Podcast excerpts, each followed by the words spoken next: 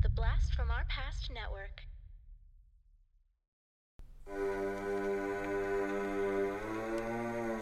Lock your doors, close your windows, turn out your lights, for chills and thrills await you. It's time for Podcasting After Dark with your hosts, Corey Stevenson and Zak Schaefer. Stay with a friend, say your prayers as grisly ghouls close in to seal your doom. Tonight's episode Elves, starring Dan Haggerty, Julie Austin, and Borah Silver. Ho, ho, ho! It's Santa Claus here, and I just would like to tell you a little story. Once upon a time there was an elf. This elf, well, he was a little naughty, and he wanted to impregnate his daughter.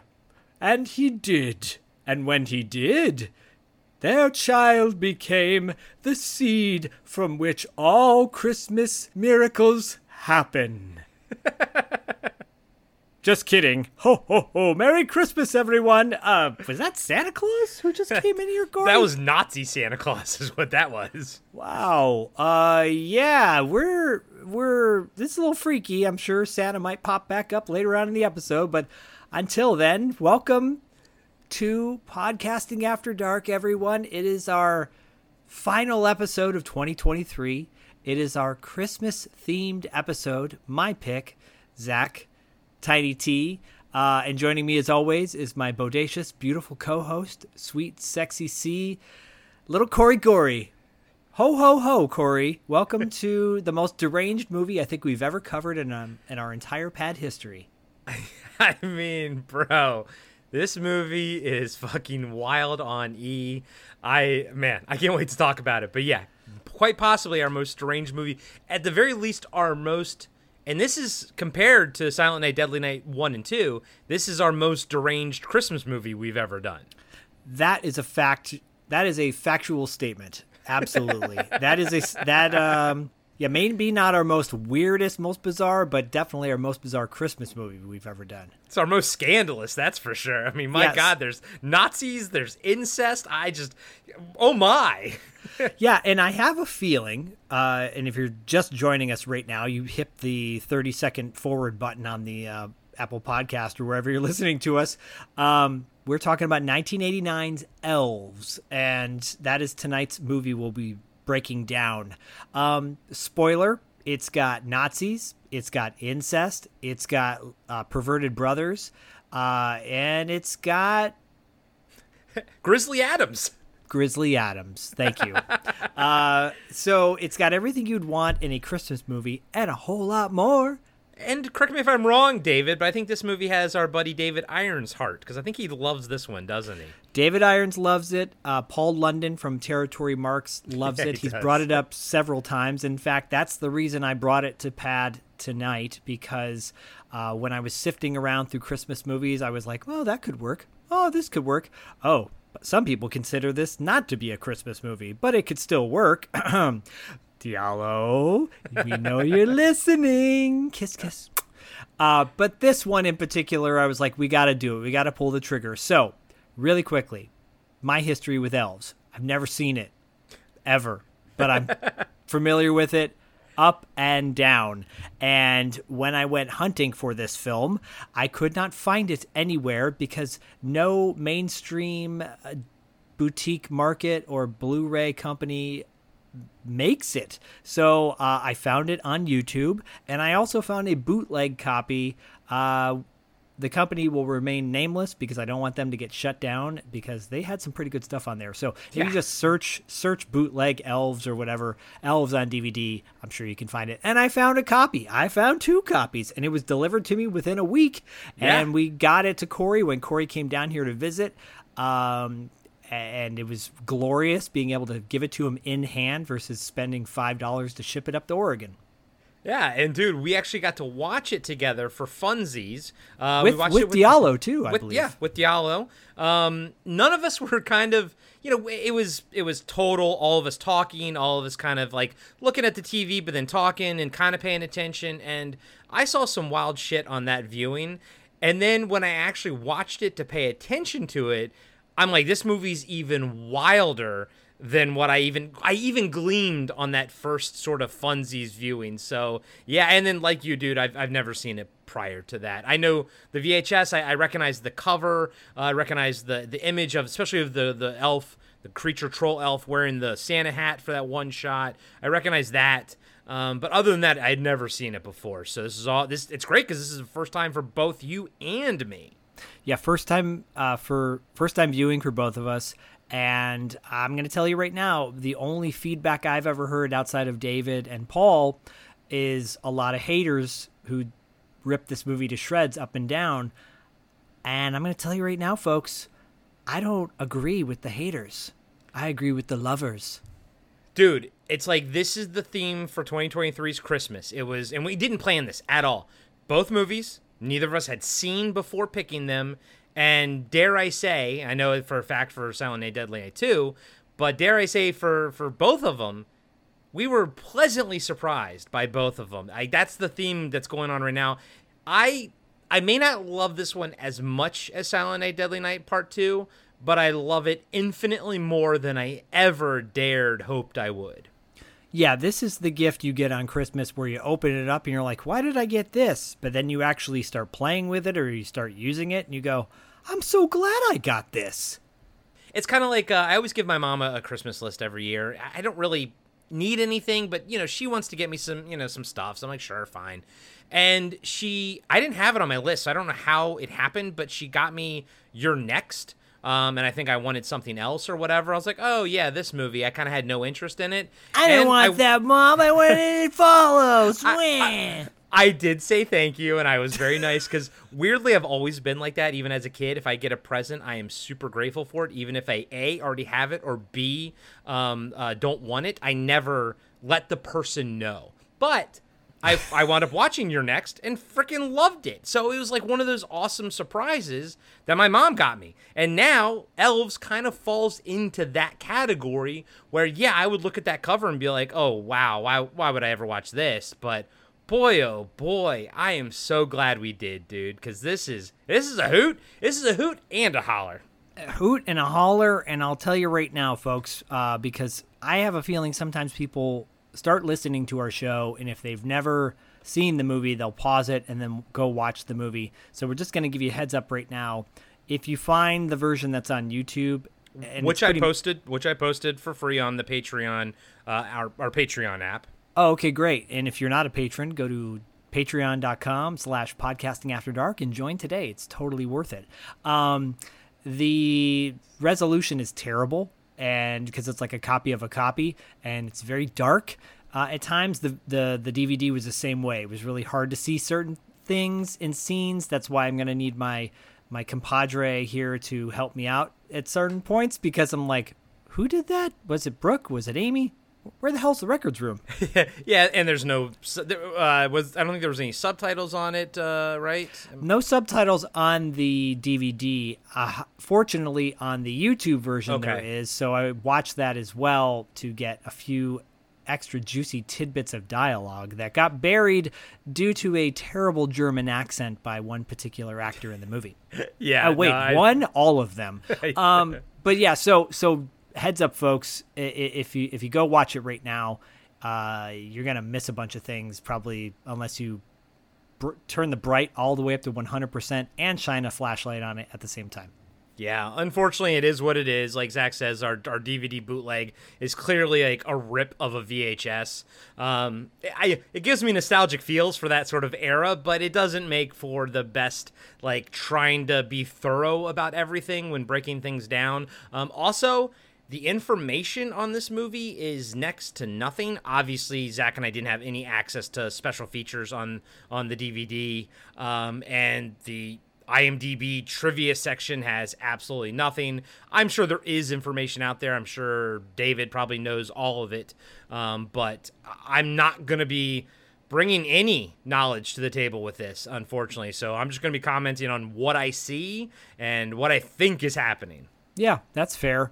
Um, hey, why don't we jump into the cast and crew and all that good stuff, all that junk, as uh, Egg Shen would say, or all that stuff, as Egg Shen would say in Big Trouble in Little China. Um, Dan Haggerty is the star of this film. Dan Haggerty, I think most people know as Grizzly Adams.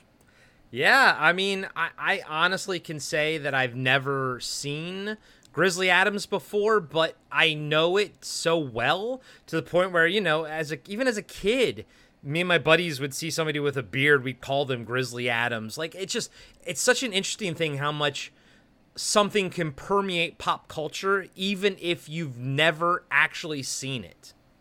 Yeah, yeah, he's a household name and you know, when Diallo was watching this with us and I started doing some research on Grizzly Adams, the show wasn't on for very long actually, and he had a kind of a storied career doing, you know, straight to video, uh, lesser known films.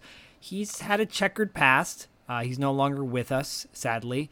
But uh, man, he he's a he's a really fun person to see on screen. He brings a certain gravitas that I don't think I've ever seen before or since with him.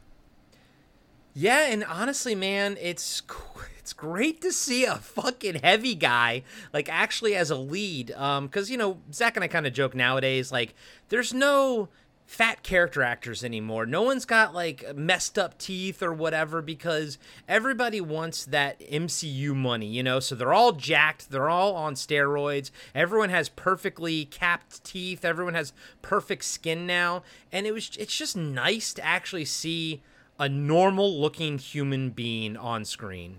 Yeah, totally agree. And uh, you know, we don't even get that with John Goodman anymore. Like I know, seriously. Like, and if you watch Righteous Gemstones, like they even like, you know, uh, do like CGI effects on his face now and stuff to make him younger. It's just, man, guys, it's, it's I, you know what?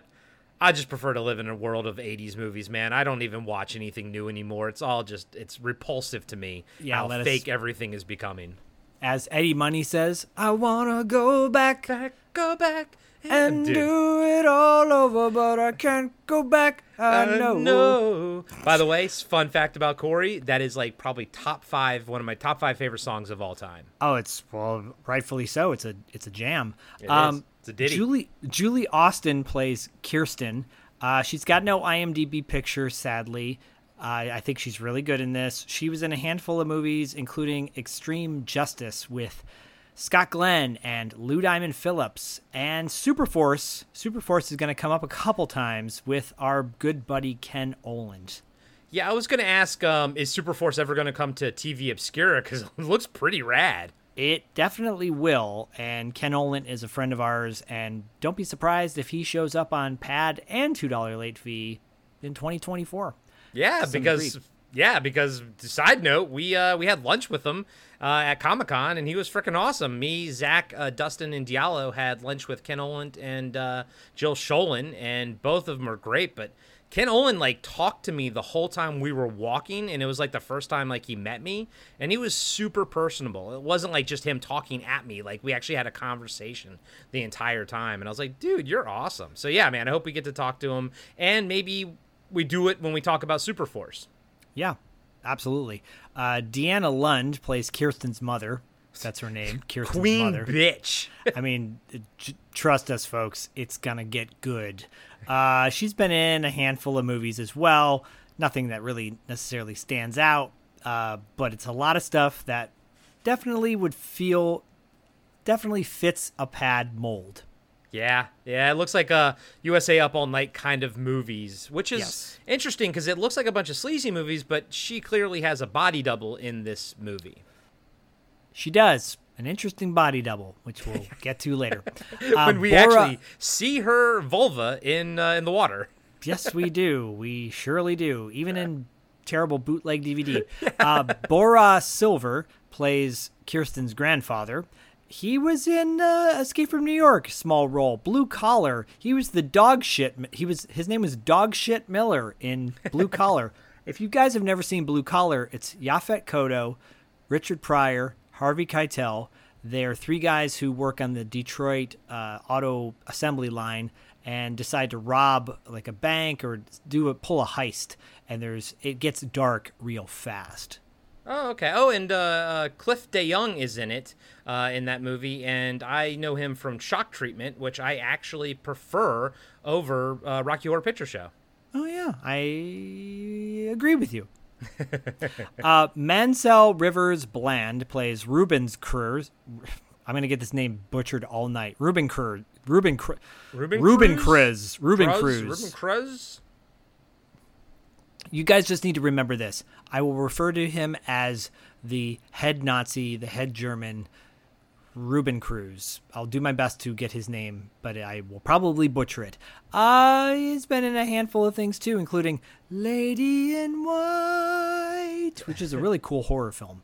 Yeah, the that movie. I think that movie traumatized a bunch of kids. Not quite the same as Neverending Story did, but I still kind of put it in that category of traumatic movies. When it's it's it's a lot scarier than you think it is, and I, it really stuck with me. Yeah, it's good. It's good stuff. It's He really actu- good. Yeah. yeah, he's um yeah, Ruben Kurtz. Um Christopher Graham plays Sweet Dick Willie. Sorry, Willie, uh, a little perverted Willie. He's he's a little pervert Willie. He's only got two credits to his name, so that's all we're gonna say about that. Yep. Okay, and so Laura Lick, Lickstein, Laura Lick, oh my God, these names. Laura Lickstein plays Brooke, um, one of Kirsten's friends. Uh, you know, that's about it about that one. No, no IMDb photos. Uh, Stacy Dye plays Amy.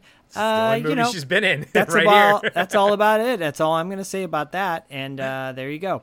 So eh, I, I'm just gonna shout out one more uh, that stands out to me. It's Hugh Reed, uh, played by Michael Tatlock. He's actually had a pretty decent career uh, for the past 20, 30 years, and then he's his one of the newest things he did was in 2019. So there you go. I'm not going to mention what it was because it's like a short film, but but who cares? He's And- he's working. Yeah, and I'll call out uh, Ken Carpenter. Uh, he plays Shaver, which I think is one of the the Nazi bad guys, I believe. Um, but he was in Hellraiser three. He was the Cenobite that I think was like a cameraman, and then gets turned into a Cenobite with the camera eye on or whatever. So I was like, yeah, he's pretty terrible in this, and uh, there's probably a reason he doesn't say much in Hellraiser three. But you know, Hellraiser 3 is the one that jumped the shark for me because I'm like, the guy has a, a camera in his uh, head, and like, he, come on. This and there was the CD guy. The CD with his head had CDs so in it. stupid. Yeah. Yeah. When there's no room in hell. Well, no, no, that's Dawn of the Dead.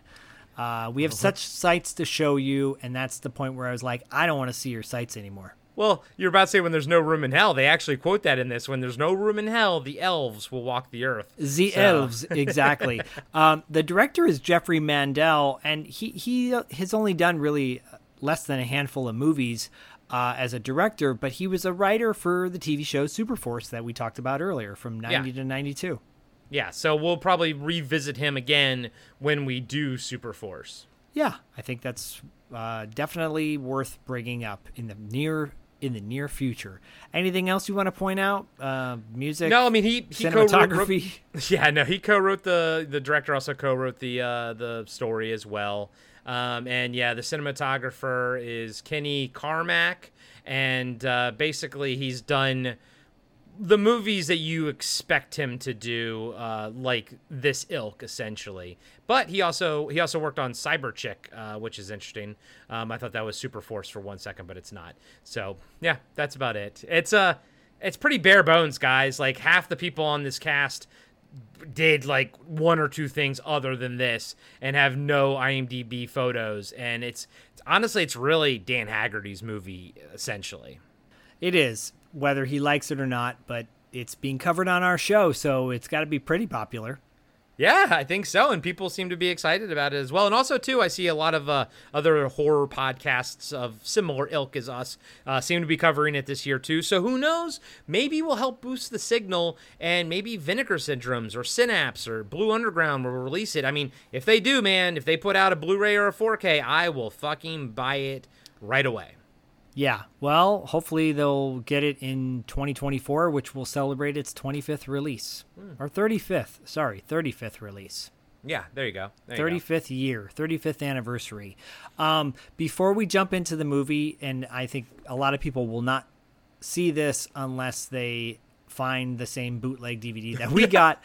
uh, there is a trailer in the beginning of Elves for a movie called Alien Seed, starring Erik Estrada. It is glorious. It is Corey, amazing, dude. I love that trailer, and you see the whole movie in the trailer up to the climax. It's wild, and you can tell Erik Estrada probably realistically only did three days worth of shooting. It's uh, oh my god, it was glorious. Alien Seed, dude, is awesome.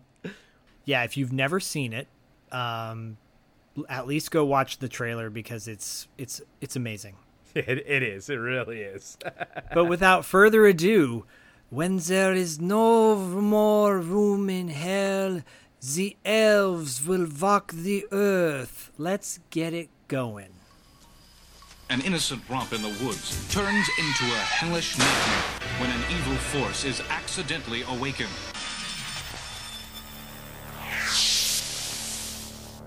Action International Pictures presents the gruesome holiday shocker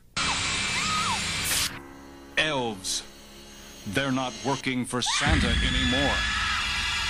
A rough day at work. Santa got murdered.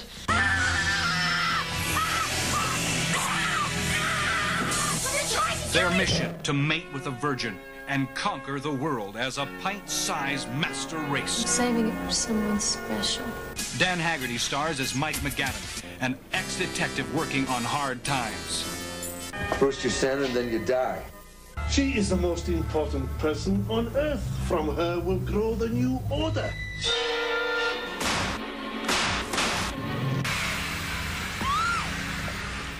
Santa must expose this unholy force before the elves destroy Christmas.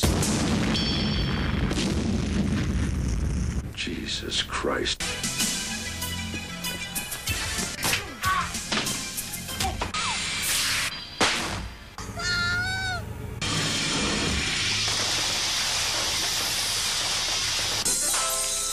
Elves. They're not working for Santa anymore. The movie cold opens uh, with various Christmas ornaments, Christmas tree, Christmas uh, little ballet dancer. I'm sure Corey loved that because he loves the ballet. I do. I do. It's so weird. I do. I'm Um, going to the ballet this Saturday. then there's an ornament falling to the ground and breaking with the generic text title of Elves. Still better than Split Second, by the way. Yes, still better than Split Second. Um, not as artistic as Silent Night, Deadly Night Part Two, but still, still pretty good. I got to give him credit for this title card. It's still pretty, pretty, pretty good. Sure. Cut to the evening outdoors. There's a full moon. Kirsten, we're in, we're introduced to Kirsten, Amy, and Brooke. They're walking through the forest. Uh, the only thing you need to really pay attention to is the fact that Kirsten, who's the star of this film, she's got blonde hair. Her friends have the worst perm crimp. It's the worst part of the '80s. It's Yeah. the, it's the '80s where the girl's hair is so hairsprayed it cracks when you touch it. Yeah, man, I just.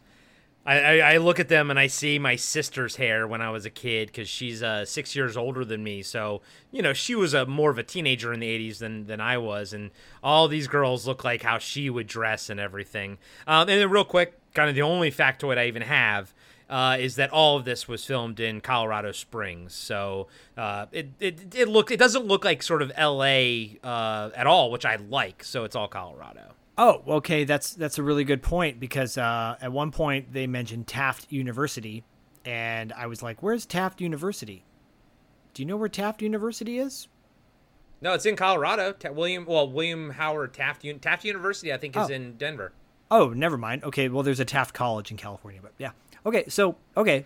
So I think it's supposed. So I think it's supposed to take place in Colorado as well. that works for me. Well, Me then we are we are introduced to the Cal. Then we are introduced to the Colorado forest, where they are walking through the forest. Uh, they've got things for. They've got a blanket and some other hiking doodads. Um, they, according to Kirsten, they've been hiking for about a mile, and they finally sit down in the spot that Kirsten says this feels right. Uh, she has She has to be close to the earth. So, and then her friends like jokingly say, "Get over it. Get real." She lights a candle to start a ceremony, I think. And when she does, she starts saying, Now we convene, the Sisters of Anti Christmas. Amy interrupts and says, What is this script? Kirsten continues, We mourn Christmas as a petty, over commercialized media event. Her friends keep interrupting her while she's trying to talk. And one of the girls, I think it's uh, Brooke, says, What does moan mean? And then Kirsten says, It means I didn't get any good presents this year. I think is it bemoan? Is it bemoan? Bemoan? Bemoan, yeah, sorry, Yeah. bemoan, yeah. And then Amy asks, "How's this going to help me get Dave?" And I'm assuming Dave is her boyfriend. We're introduced to three doofuses for like half a second later on in the movie. Yeah, utter douchebags later. Right. Kirsten says, Well, as the master race, we can control everything and everyone. It's interesting she says master race. Yeah, and and she's referring to women. She's like us women were the master race, which I, I applaud that line of thinking because I actually believe that women are superior to men. But I don't think the term master race should be applied. I don't think uh, that's especially when three white women are sitting around saying it. Well, I- yeah, it does coincide with what the theme of the movie is. I just don't know. Yeah. Oh. I, it makes me wonder are should we give this movie credit for being smarter than we maybe think it is and this was Yes. actually really smart or was this just a happenstance phrasing that they used I think this is the writing being smart. okay cool I'm, I'll, I'll take that i'll you know what i'll i'll give them that compliment Yeah, I mean, there's yeah. At this point, Brooke opens up a sketchbook of Kirsten's and asks what this picture is. You see a picture of a virgin of anti-Christmas that Kirsten drew from her dreams. dude the the artwork whoever did it whoever they got commissioned to do it it's really good. And later there's like another art piece that you see. I think it's elves like attacking a woman. It's got to be the same artist but that one also is really good. I'm like wow this artwork is infinitely better than it has any right or need to be. I mean, Kirsten even points out she's like, "Check out those Art Deco boobs, cool, huh?" yeah. There's some great one-liners, by the way, in this. Uh, so Brooke says, "Isn't this your grandfather's book?" Yeah, and he told me, and it's our butts if he ever finds out. Amy gets concerned about the candle that's near them. Kirsten grabs the candle, and when she does, she cuts her hand in the process with a huge gash. It is like a giant. It's three inches long, and Yeah. blood just spurts out. Yeah, it's a weird thing. It's it's because it's like the candle's just sitting there, and like one of them's like, "Oh, the candle," and uh, you know you see a shot of it really quick. I don't know if maybe it's supposed to just kind of be getting bigger or something, but then the girls go to reach for it quickly, and then yeah, Kirsten's the one that sort of grabs it. But I think they since they're all converging on it at once, they break it. Yeah. It's very contrived because what essentially we're trying to get to is that blood drips from her hand onto the ground. Like that's that's what the the story needs to happen, but it's one of those really wonky things where you're like, "What? What just fucking happened?" you know? It's it's really forced, and there's several moments in this movie that feel very forced. Yeah, yeah. I know. One word, oral. um, yeah. So when this happens, like Corey said, blood drips on the ground. Amy wraps a scarf around Kirsten's hand, and they say, and Brooke says, "Let's get out of here." Suddenly, when they leave, the blood that was on the ground, that dripped into the ground, uh, causes smoke to rise, and a hand, a little elf hand, coming out of the ground, and so it begins. and guys and gals, keep in mind this is you know this is gonna be like the the category of Demons Two, the little creature there. This is like Uncle Impy. This is gonna be like Gremlins and everything. Man, the '80s really loved their little puppet animatronic uh, creatures, but I gotta say.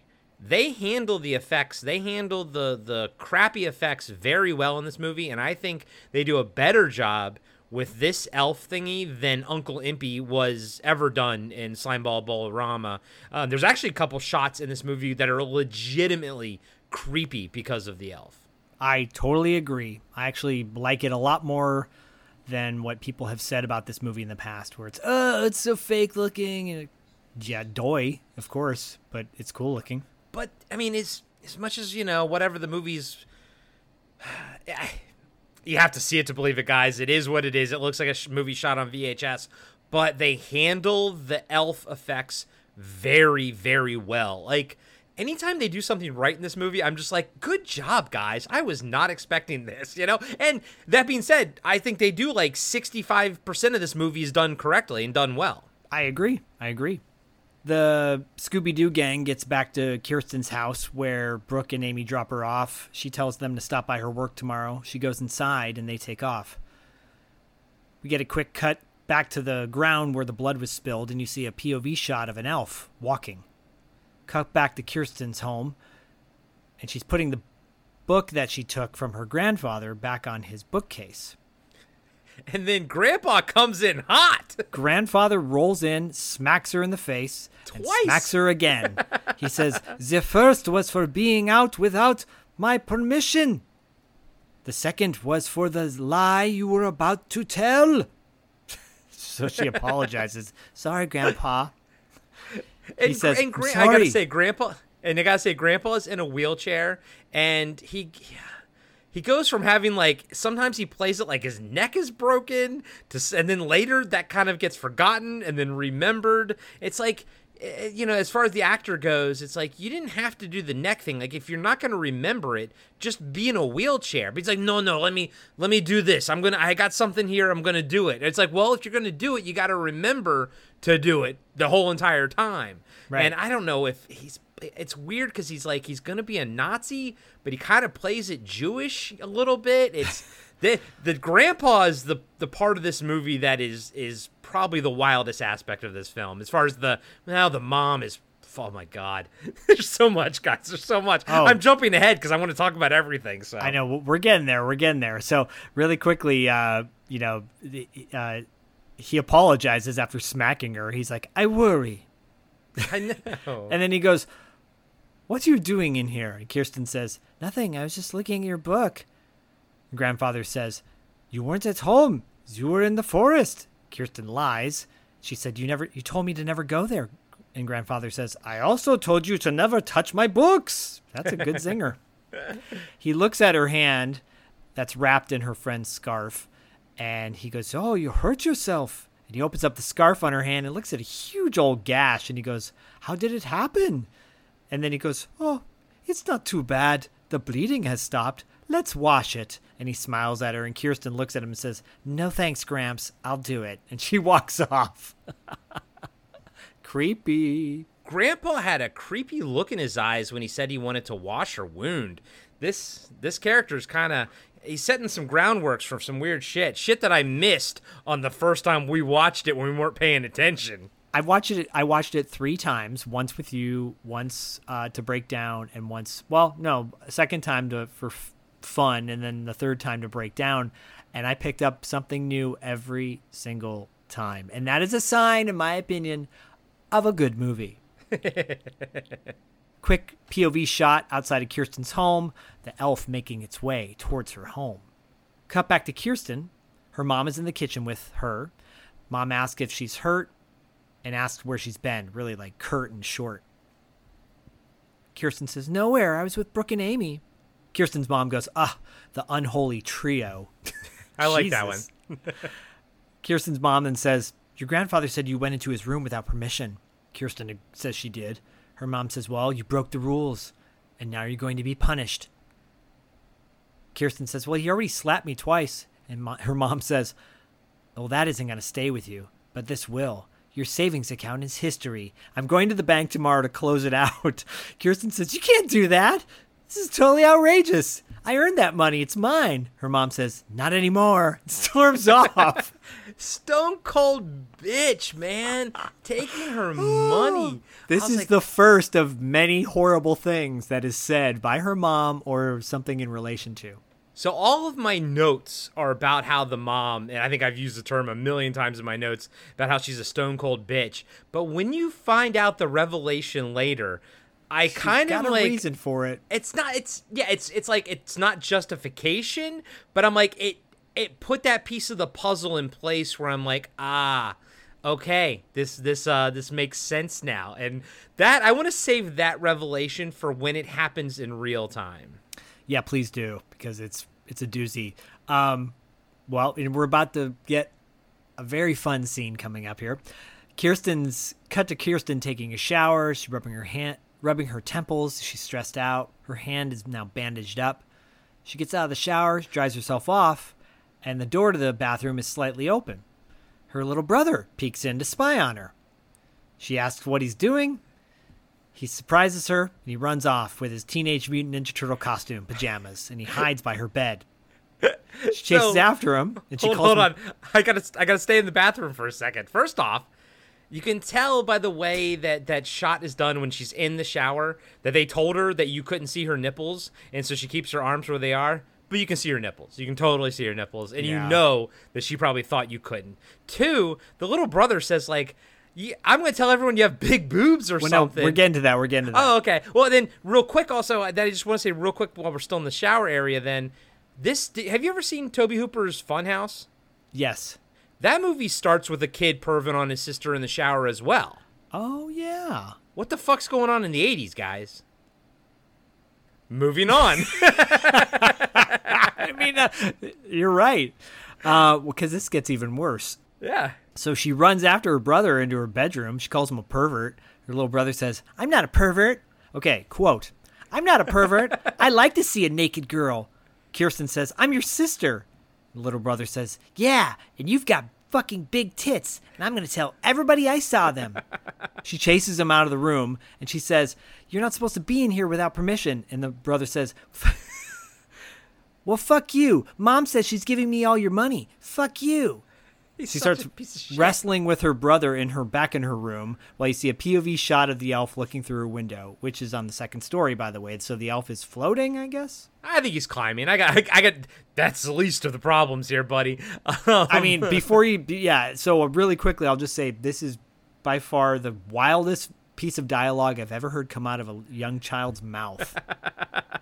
and then like they you like they can they start fighting where it's more sweet and she's kind of like tickling him and stuff like that you know? So it's really weird because it tonally it shifts and it's like it almost becomes sweet at the end of it. But he's a real piece of crap and uh and well but he's got good taste in in you know tmnt good taste in cartoons and also good taste in movie posters because later you see in his room he's got like a i think a critters 2 poster in there and a ghostbusters 2 poster as well Does he have good taste in movies then?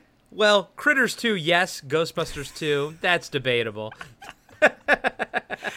You cut to Kirsten in her bed now with her cat, Agamemnon. Yeah. Uh, yeah. yes. It's Agamemnon. It's Agamemnon. Agamemnon. And That's like some kind of weird, like Norse mythology word or something. I think it is. Uh, I think it is. I think it plays into her like spirituality. okay. Okay. Yeah. She's talking to her cat now, and she's like, "It's finally happened. I'm living in a cliche. My cat is the only friend I have." She's kind of joking, but probably kind of serious. She goes, "I don't mind if you turn out to be a girl, and I don't mind if you get pregnant, but just don't take off with the father, okay? Cause like I need all the friends I can get." And keep in mind, I mean, the actress playing Kirsten, uh, Julie, I forgot what her, her last name was.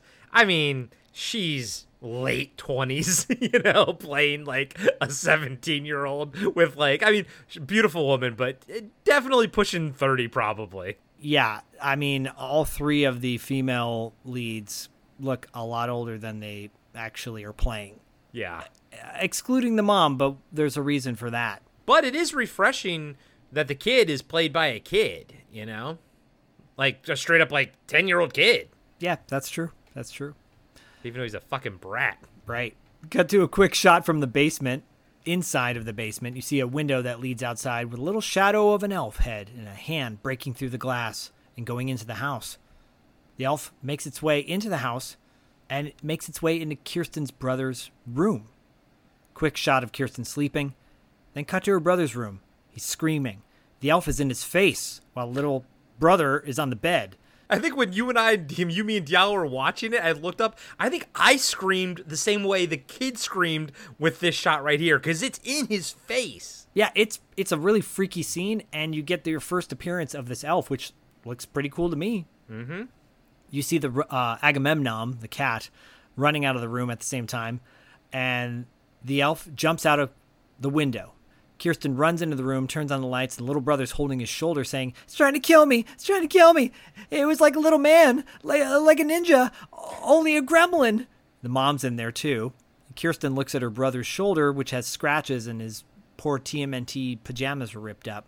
And the mom says, Well, there's your answer. It was the cat. The brother says, "No, it was like a little ninja troll." the mo- mom goes, mom goes to try to pick up the cat. Kirsten says, "Don't you hurt her." Kirsten picks up her cat and leaves the room. Mom follows after while the little brother's calling out to the mom, Mom, Mom, just closes the door on the little kid. They turn off the lights. The little brother calls out one more time to Mom, Mom, and then lays down and goes back to bed. Oh it is hilarious. This scene's amazing. First off, the the gr- the gremlin troll, fuck the elf, the elf looks fucking amazing. It's terrifying. It's in his face, and now the kid has to go back to sleep after literally probably experiencing the most terrifying thing he will ever remember for the rest of his life. Can you imagine waking up as a little kid with a little fucking elf monster troll thing, uh, like an inch from your face? I mean, you know- amazing. this scene was amazing. You know my trauma. Yeah. and you know the things that have happened to me and yeah i'll just leave it at that. Yeah.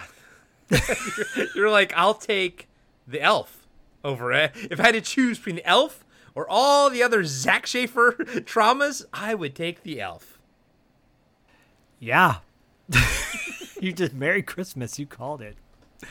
Cut cut to a shopping mall exterior where a band is playing their brass musical instruments. However it sounds like uh you know very uh synthesized. It's interesting i'm being sarcastic and you see mike gavin putting some well at first i'm like oh he put some money in their pot no they have a tambourine in front of them on the ground and mike probably puts a nickel or a quarter in their in the middle of the tambourine Hey, it's, it's a 1989 nickel, okay? and he walks inside the mall So, so it's worth at least, if it's a nickel, it's worth at least 25 cents now. That's that's this is true. Cut to Brooke and Amy sitting down in a restaurant like diner in the mall, Yeah. complaining about money, the money that Kirsten got taken away from her, and they're saying that money was supposed to go to your art school. Quick shot of Kirsten working in the diner, talking to her friends, and her friends say your stepmother's a royal bitch, and Kirsten goes, "It's my mother," and then her friends say, "You sure? She's like too young to be your mom." And Kirsten says she had me when she was 16. She's my mother, all right. Her friend says, "Whatever. She's still a royal bitch. She need, and she needs to get laid." Facts. Brooke says, "Well, who doesn't?" Amy says, "I can't wait until tomorrow night." Brooke's getting Brooke. Amy's very excited. Brooke asks if Kirsten's afraid that they're going to get in trouble. You don't know what they're talking about just yet, but it's kind of implied that they're going to be breaking into the mall, which is what they do. Kirsten says, I can get fired for all I care. They can keep the money. It's just my tips. Suddenly, Kirsten stops herself and says, Hey guys, it's almost break time. Let's go goof on Santa. Quick cut to a elf POV shot watching the girls walk out of the diner. So it's in the diner now. yeah, it ju- it's just fine. You know, you'll find out why, but it actually makes sense. It's not just a you know a, movie thing. There's a reason that this elf is following Kirsten around, right. and it's not good. No. You see the girls walk out of the diner. Cut to the manager of the department store scolding one of his employees. I think his yeah, his name's Hugh. yeah, that guy's an asshole too. He's an asshole. He sees Mike walking towards him. He gets nervous. This is tricky. I had to re- rewatch this like three times. Mike tells the manager, Hugh, he says, I got my man Chip. He was a real tough crime, but I did it. So implying that he was a cop at one point, because we know this at later on, he is Yeah. a cop at one point. He was a detective or something. Yeah. Yep. And the manager says, Well, you're always welcome here. Why don't you get some coffee and donuts from the break room? The manager says this to him smugly. Mike says, Come on, I can buy my own coffee and donuts. I need a job, that's what I need. He says, Well, I don't have anything for you. We contract out our security now. And Mike says, Well, that's nice, but I need a job. It's Christmas time. I'll do anything. Look, I'm straight. You can trust me. Just give me a break, please. Hugh says, I'm sorry, Mike. Mike gets annoyed and says, You know, you really are sorry. Mike walks away and he goes, Merry Christmas to you. All in a huff. Yeah, and I gotta say, like, Dan Haggerty is kind of hit or miss this movie.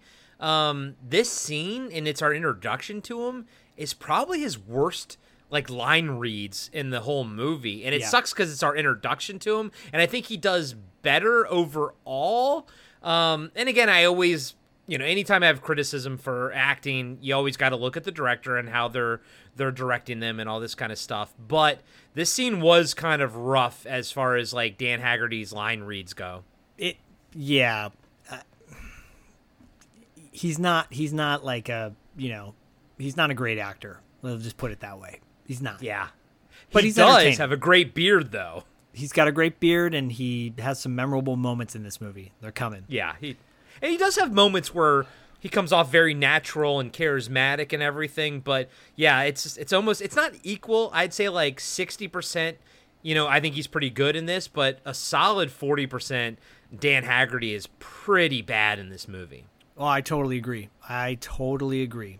Cut to uh, Santa with a long line uh, of people waiting to see him. He's got a boy on his lap, and the Santa says, "Ho, ho, ho! What do you want for Christmas this year, my young lad?" And the kid goes, "I want a Nintendo."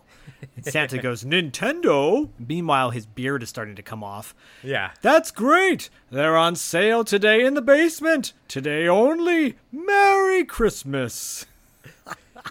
in the basement. And uh, you mentioned earlier mall. I think this is more of a department store, is what my read on it was. I mean, semantics, I get it, but I think I think it's more of a department store. It's a department store like a Macy's or a Hudson's or whatever, yeah. Woolworth or what? It's it's like a multi-level department store with a basement. with a basement that sells Nintendos. Sounds like he wanted to lure that kid into the basement to molest him. I would not be surprised. He's going on the naughty. Okay, no, Santa, just don't. Okay. Cut to Kirsten's mom in the kitchen. You're back at Kirsten's home, and she sees Agamemnon drinking milk from a saucer. She walks up behind it with a pillowcase. She puts the pillowcase over the cat, picks it up, and walks off with it. I was, I was like, what's happening? This is gonna get really bad. Guys and gals, this movie, as silly and goofy as it is, has some uber darkness to it. Yes, and this is, in my opinion, because I'm an animal lover, the darkest part.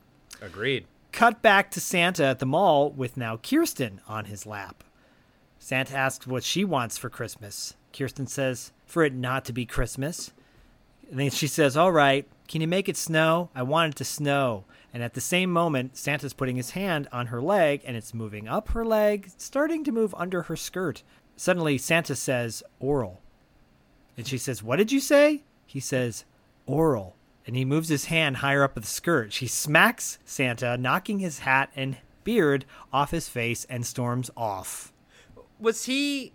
All right, so we know he's going to go and do coke in a second.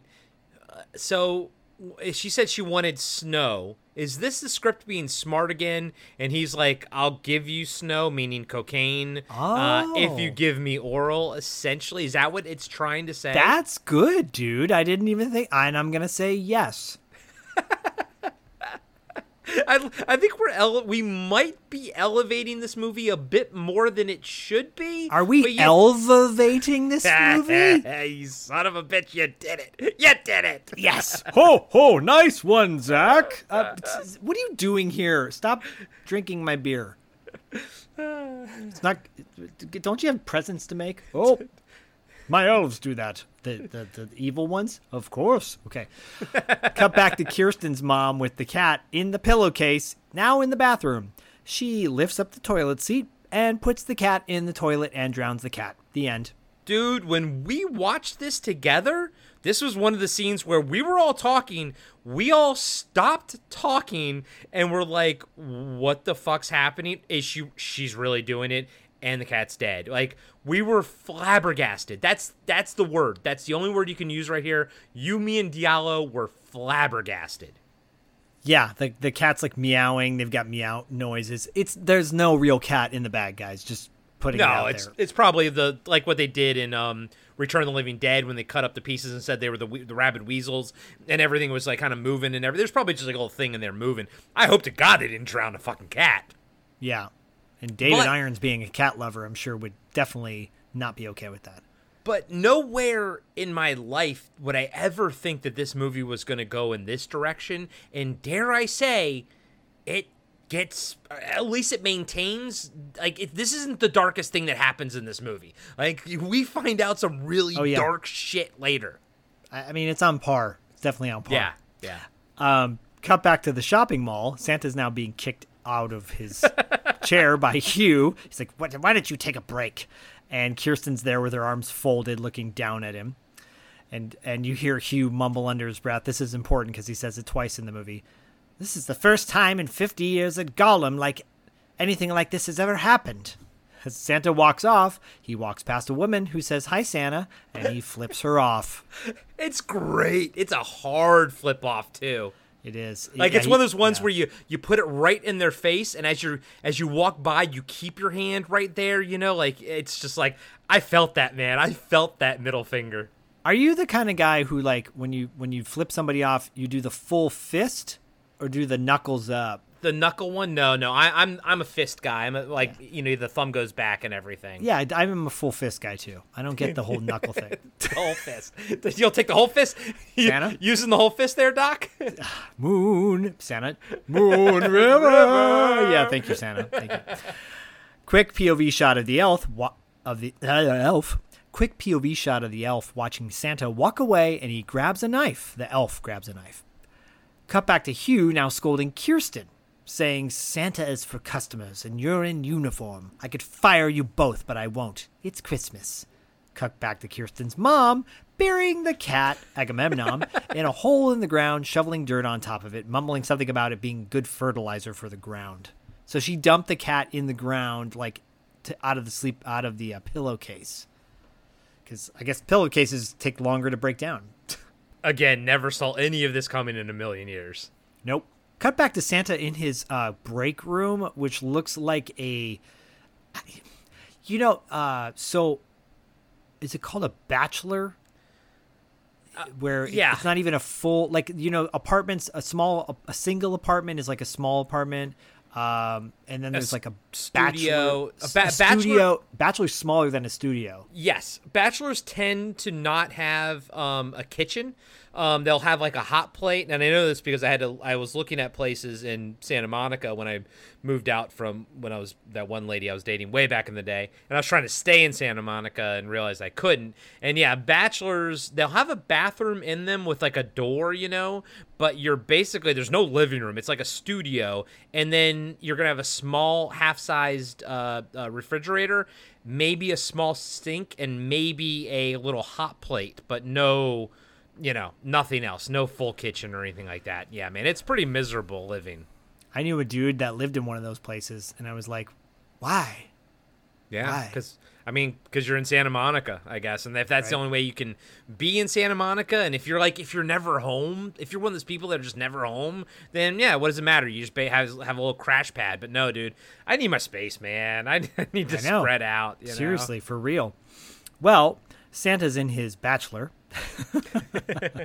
and uh, which he's- which is just a back. It's it's in the the the the department store though. Yes. It's like it's it's almost like his yeah they build it for. It almost seems like it's supposed to be a dressing room for him, but it's like some kind of middle ground between a dressing room and a mini apartment. Right, right. And he's not dressing, he's actually cutting up cocaine with a credit card, mumbling to himself about those goddamn bastards. I'll show them. Suddenly, the door opens to his room while he's rolling a dollar bill to snort the cocaine. And the elf walks in. Santa goes to snort the cocaine, but his beard, he hasn't taken it off. It moves the cocaine around and he gets pissed. That was great. That was a great little thing. pulls the beard off, and then suddenly the elf is between his legs, takes the knife, and plunges it into his pee pee. Sorry, his penis. And chops his penis up. Santa is now dead with a severed penis. Dude, he goes to town on that dude's junk, man. It's like multiple stabs. And the elf is very weapon happy in this movie. He uses weapons. He doesn't like use like claws and shit. He uses he picks up knives and other things. Picks But up he goes to- knives. He goes to town on Santa's dick. His dick gets destroyed. Yeah, he he's chopping broccoli. he's chopping broccoli. Cut back to a long line waiting for Santa. Hugh walks over to one of Santa's helpers and says, "Go see what's keeping him." Santa's helper goes to find Santa, opens the door to his changing room, and finds him dead on the ground. She screams. Cut to a sign that says, Santa is feeding his reindeer. Be back soon. Police arrive on scene investigating the spot where Santa was killed. There's, it's not a chalk line, it's like a tape line. Uh, the lead detective walks past Hugh, and again, Hugh saying, This hasn't happened at Gollum in 50 years. And I'm like, Wait, so someone got their dick cut off 50 years ago? What the hell happened in Gollum? Which is weird because Hugh is clearly like only like 38 or something like that. Like, so it's like, do you remember it or something? Like, you know what I mean? Like, you're not that, he's not that old. No, but I, I've known guys when I worked at Tower Records. Bless this guy. He was he was a he was a really sweet person, but he was like a lifer at Tower. He wasn't that old, but he knew the history of Tower up and down. So Yeah. sometimes, and I remember being in a meeting and having to watch a video about the history of Tower Records. That the owner of Tower Records sold records out of the back of his uh, father's drugstore in Sacramento. That's where it started. So you know, like the folklore, I guess. So 50 Yeah. years ago at Gollum, a man uh, asked a woman for oral and he got his penis chopped off. Yeah, no, it makes sense because you can tell this is supposed to be a small town, and it's I mean, Hugh probably worked his way up from. It was probably his first job, you know, working there when he was like 15, and worked his way up, and he probably does know the history of the store. Yeah. The detective now is mumbling something about the guy in the back was using narcotics when this happened. He walks over to Kirsten, who's near the crime scene. I think this is actually good writing. He says, Well, the guy tried to feel you up, you slapped him, and then he's found dead a few minutes later with his nuts cut off. What should I think? And like, actually, that tracks, right? Yeah, the, it's funny the the cops aren't dumb in this movie. And then Kirsten, though, fires back and says, Well, he was a pervert and a drug addict, and somebody killed him. Isn't that the spirit of Christmas?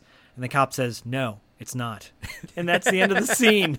I love that. I just no, it's not. he doesn't so say what the spirit of Christmas is. He just says that's not it. But it's so deadpan, and it's it's such an abrupt cut at that point. I know it's great. I love it. I I love every moment of this movie.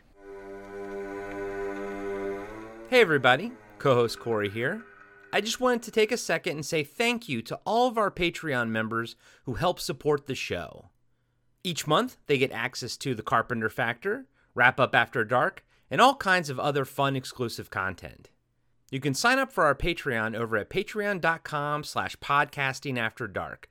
Again, that's patreon.com slash podcasting after dark. Other ways you can help support the show and help us grow is leaving us a five star review on Apple Podcasts or Spotify. We also have a merch store where you can pick up a t shirt or two, as well as some other fun items. You can find every link to our podcatchers, to our merch store, to Patreon, everything at podcastingafterdark.com. That's podcastingafterdark.com. Now back to the show. Cut to Kirsten coming home looking for Agamemnon, and her mom is like trimming what looks like a like a wreath or something. And her mom says, "You look terrible." And Kirsten says, "It was a rough day at work. Santa got murdered." And mom, her mom says, "I don't find that funny, not in the least." Kirsten asks if she's seen her cat, and mom says, "I haven't seen the cat all day."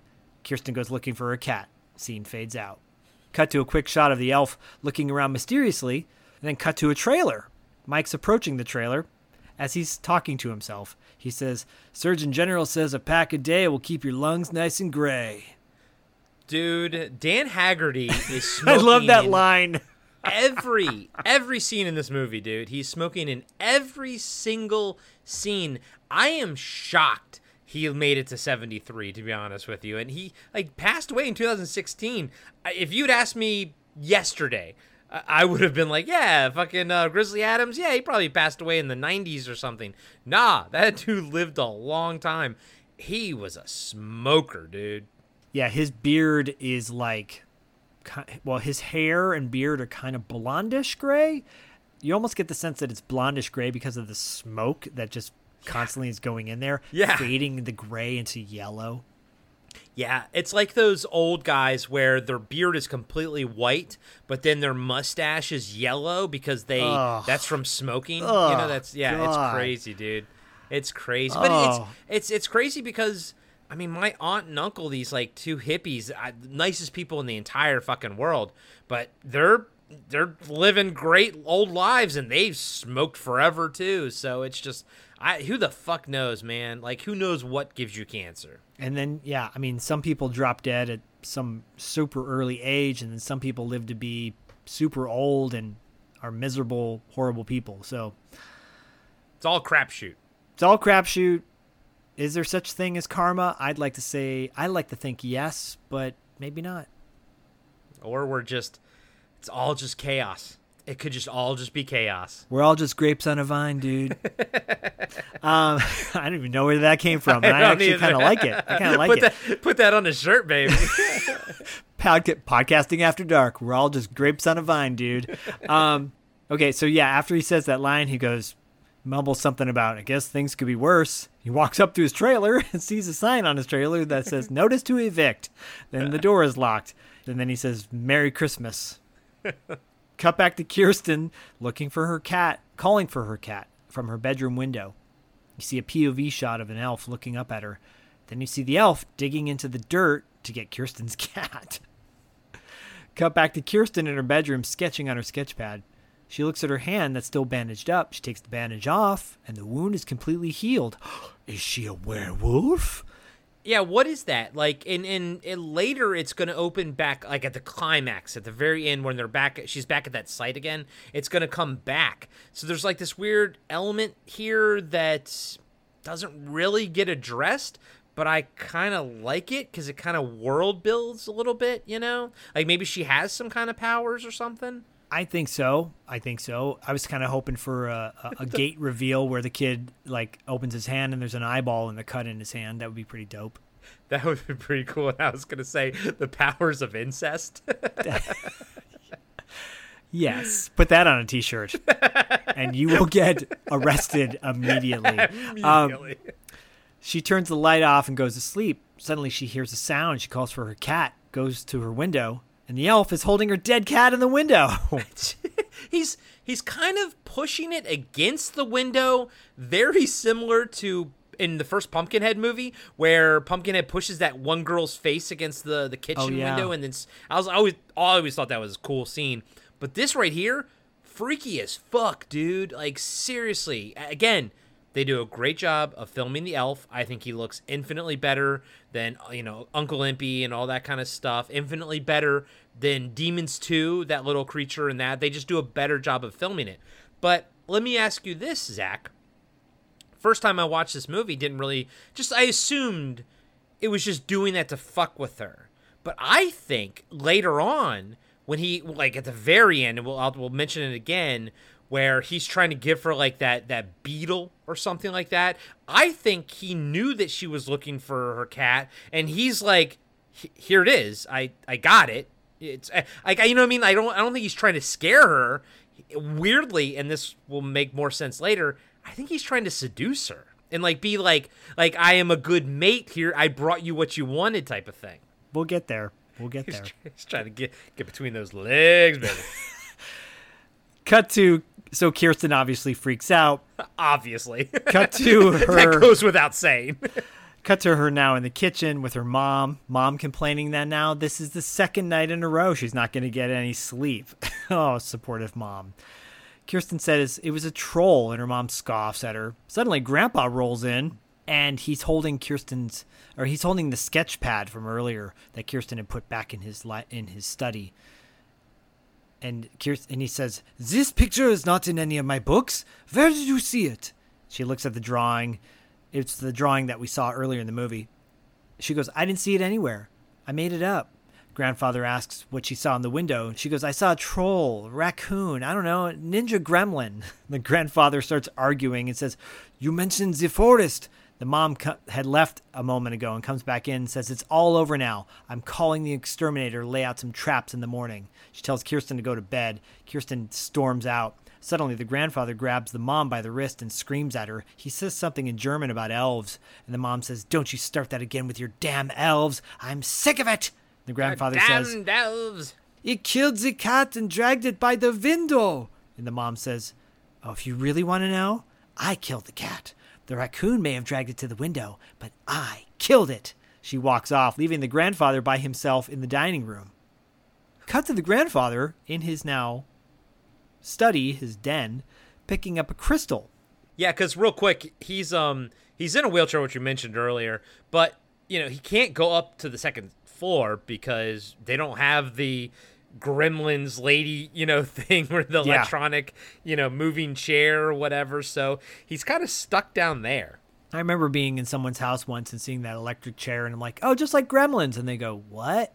I'm like, never mind. my grandmother had one in in her house. They they had a rambler, so it's like you know one floor house, but they had a basement, and that's where her knitting and everything was. The same grandma that made the the Decker mask Oh, for me, so she would like knit and and and everything. But after a while, she couldn't get down the stairs, so they had to install that. And I would ride it, and it goes so slow. Yeah. It's not like Gremlins at all. You can listen to uh, three episodes of Pad and still not get to the top floor.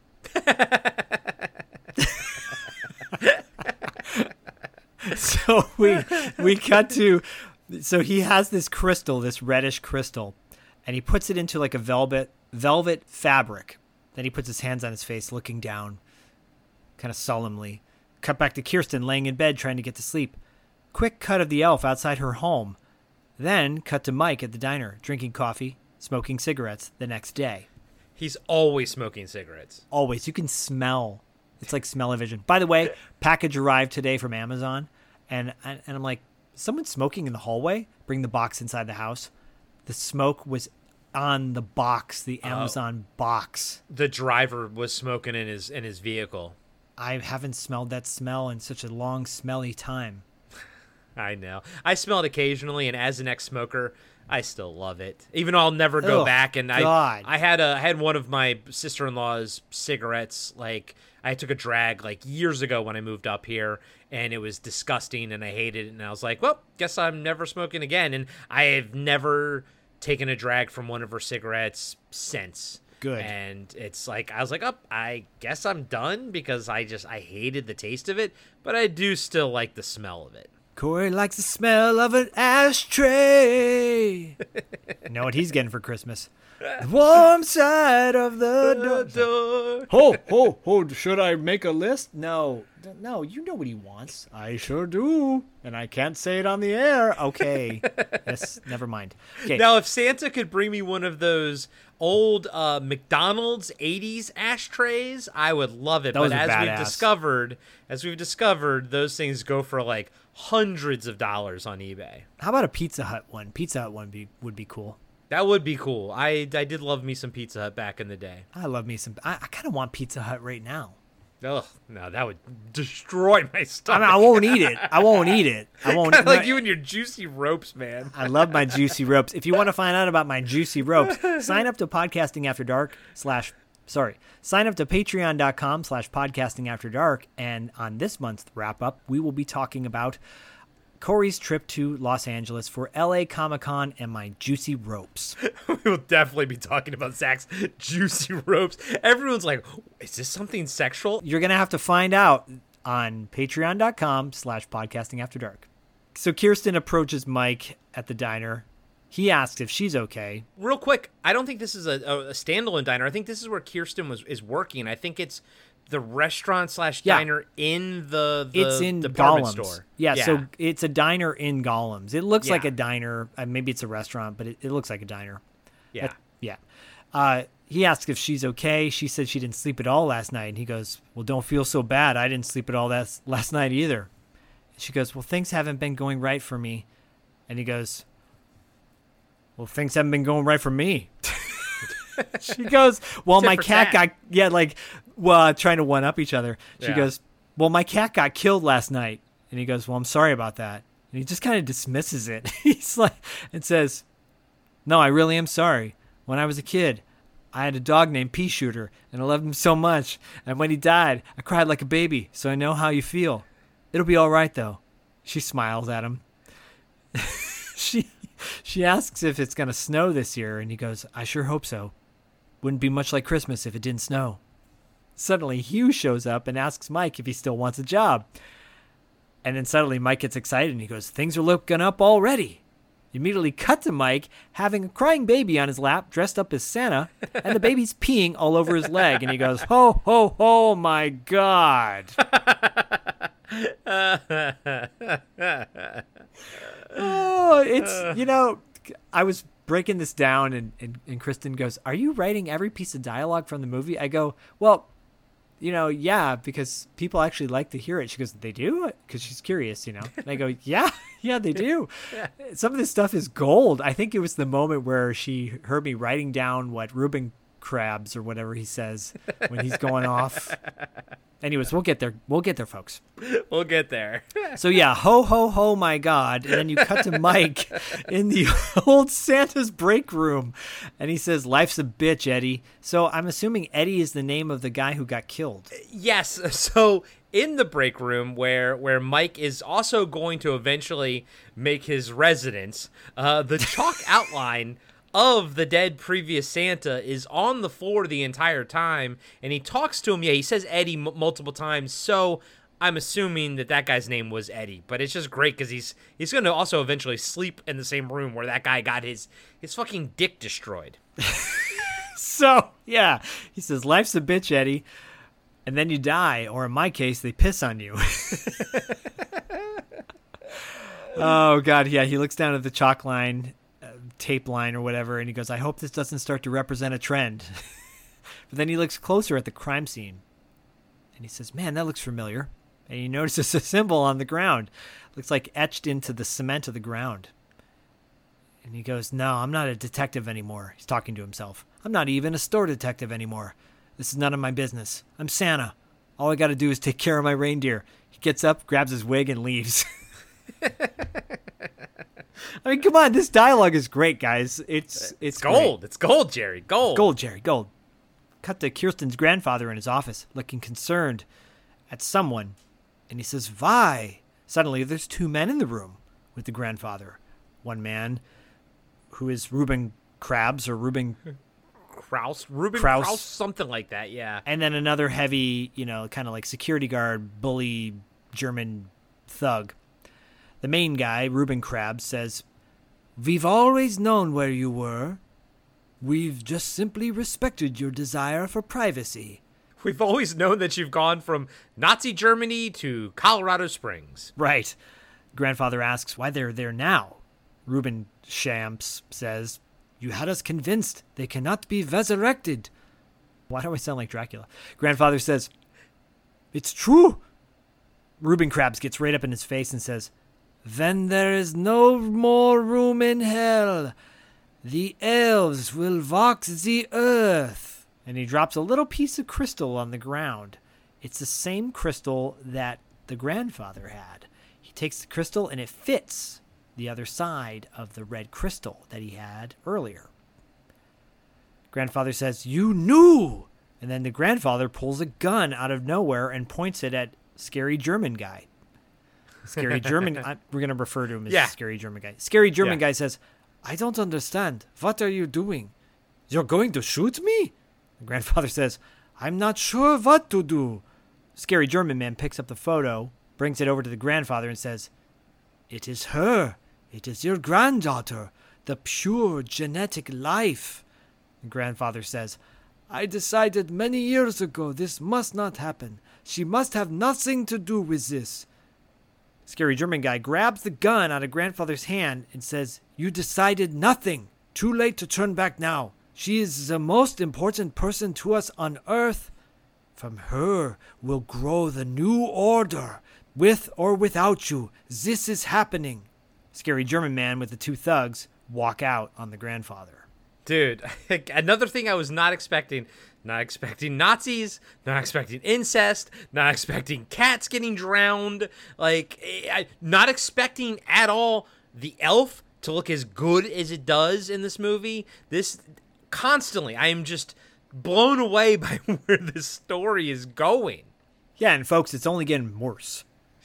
Worse or better, whichever Yes. one you want to refer to. And you got, but you know, dude, you know that when that guy was typing out that line, when there's no more room in hell, elves will walk the earth, and we all know it's a reference to Dawn of the Dead. We all know it, and you know he knows it too. But you know when he was doing it, he was like, "This is gold, Jerry, gold." Just, He's like, just like "Oh." Banya. This thing writes itself. This thing writes itself. Cut back to Kirsten at the diner. She's got a plate full of donuts that she drops on the ground. Well, drops it on the counter. No, those things look like they fell on the ground, and then she picked them back up and put them back on the tray. And I think that's what that what happened there because that's funny. That's that's comedic uh, gold right there. It is. It's really funny, and I'm like, they're donuts covered in sugar. It's probably not going to hurt you. It reminds me of sort of of the scene in uh, Nightbreed when the lady in the motel or the behind the desk in the motel drops the donut on the ground and she then she starts like eating it and she's like, "Ew, gross me out." And then you know Decker puts the head on you know whatever. You all have seen Nightbreed, you know. What? I'm kidding. no, but Zak has what?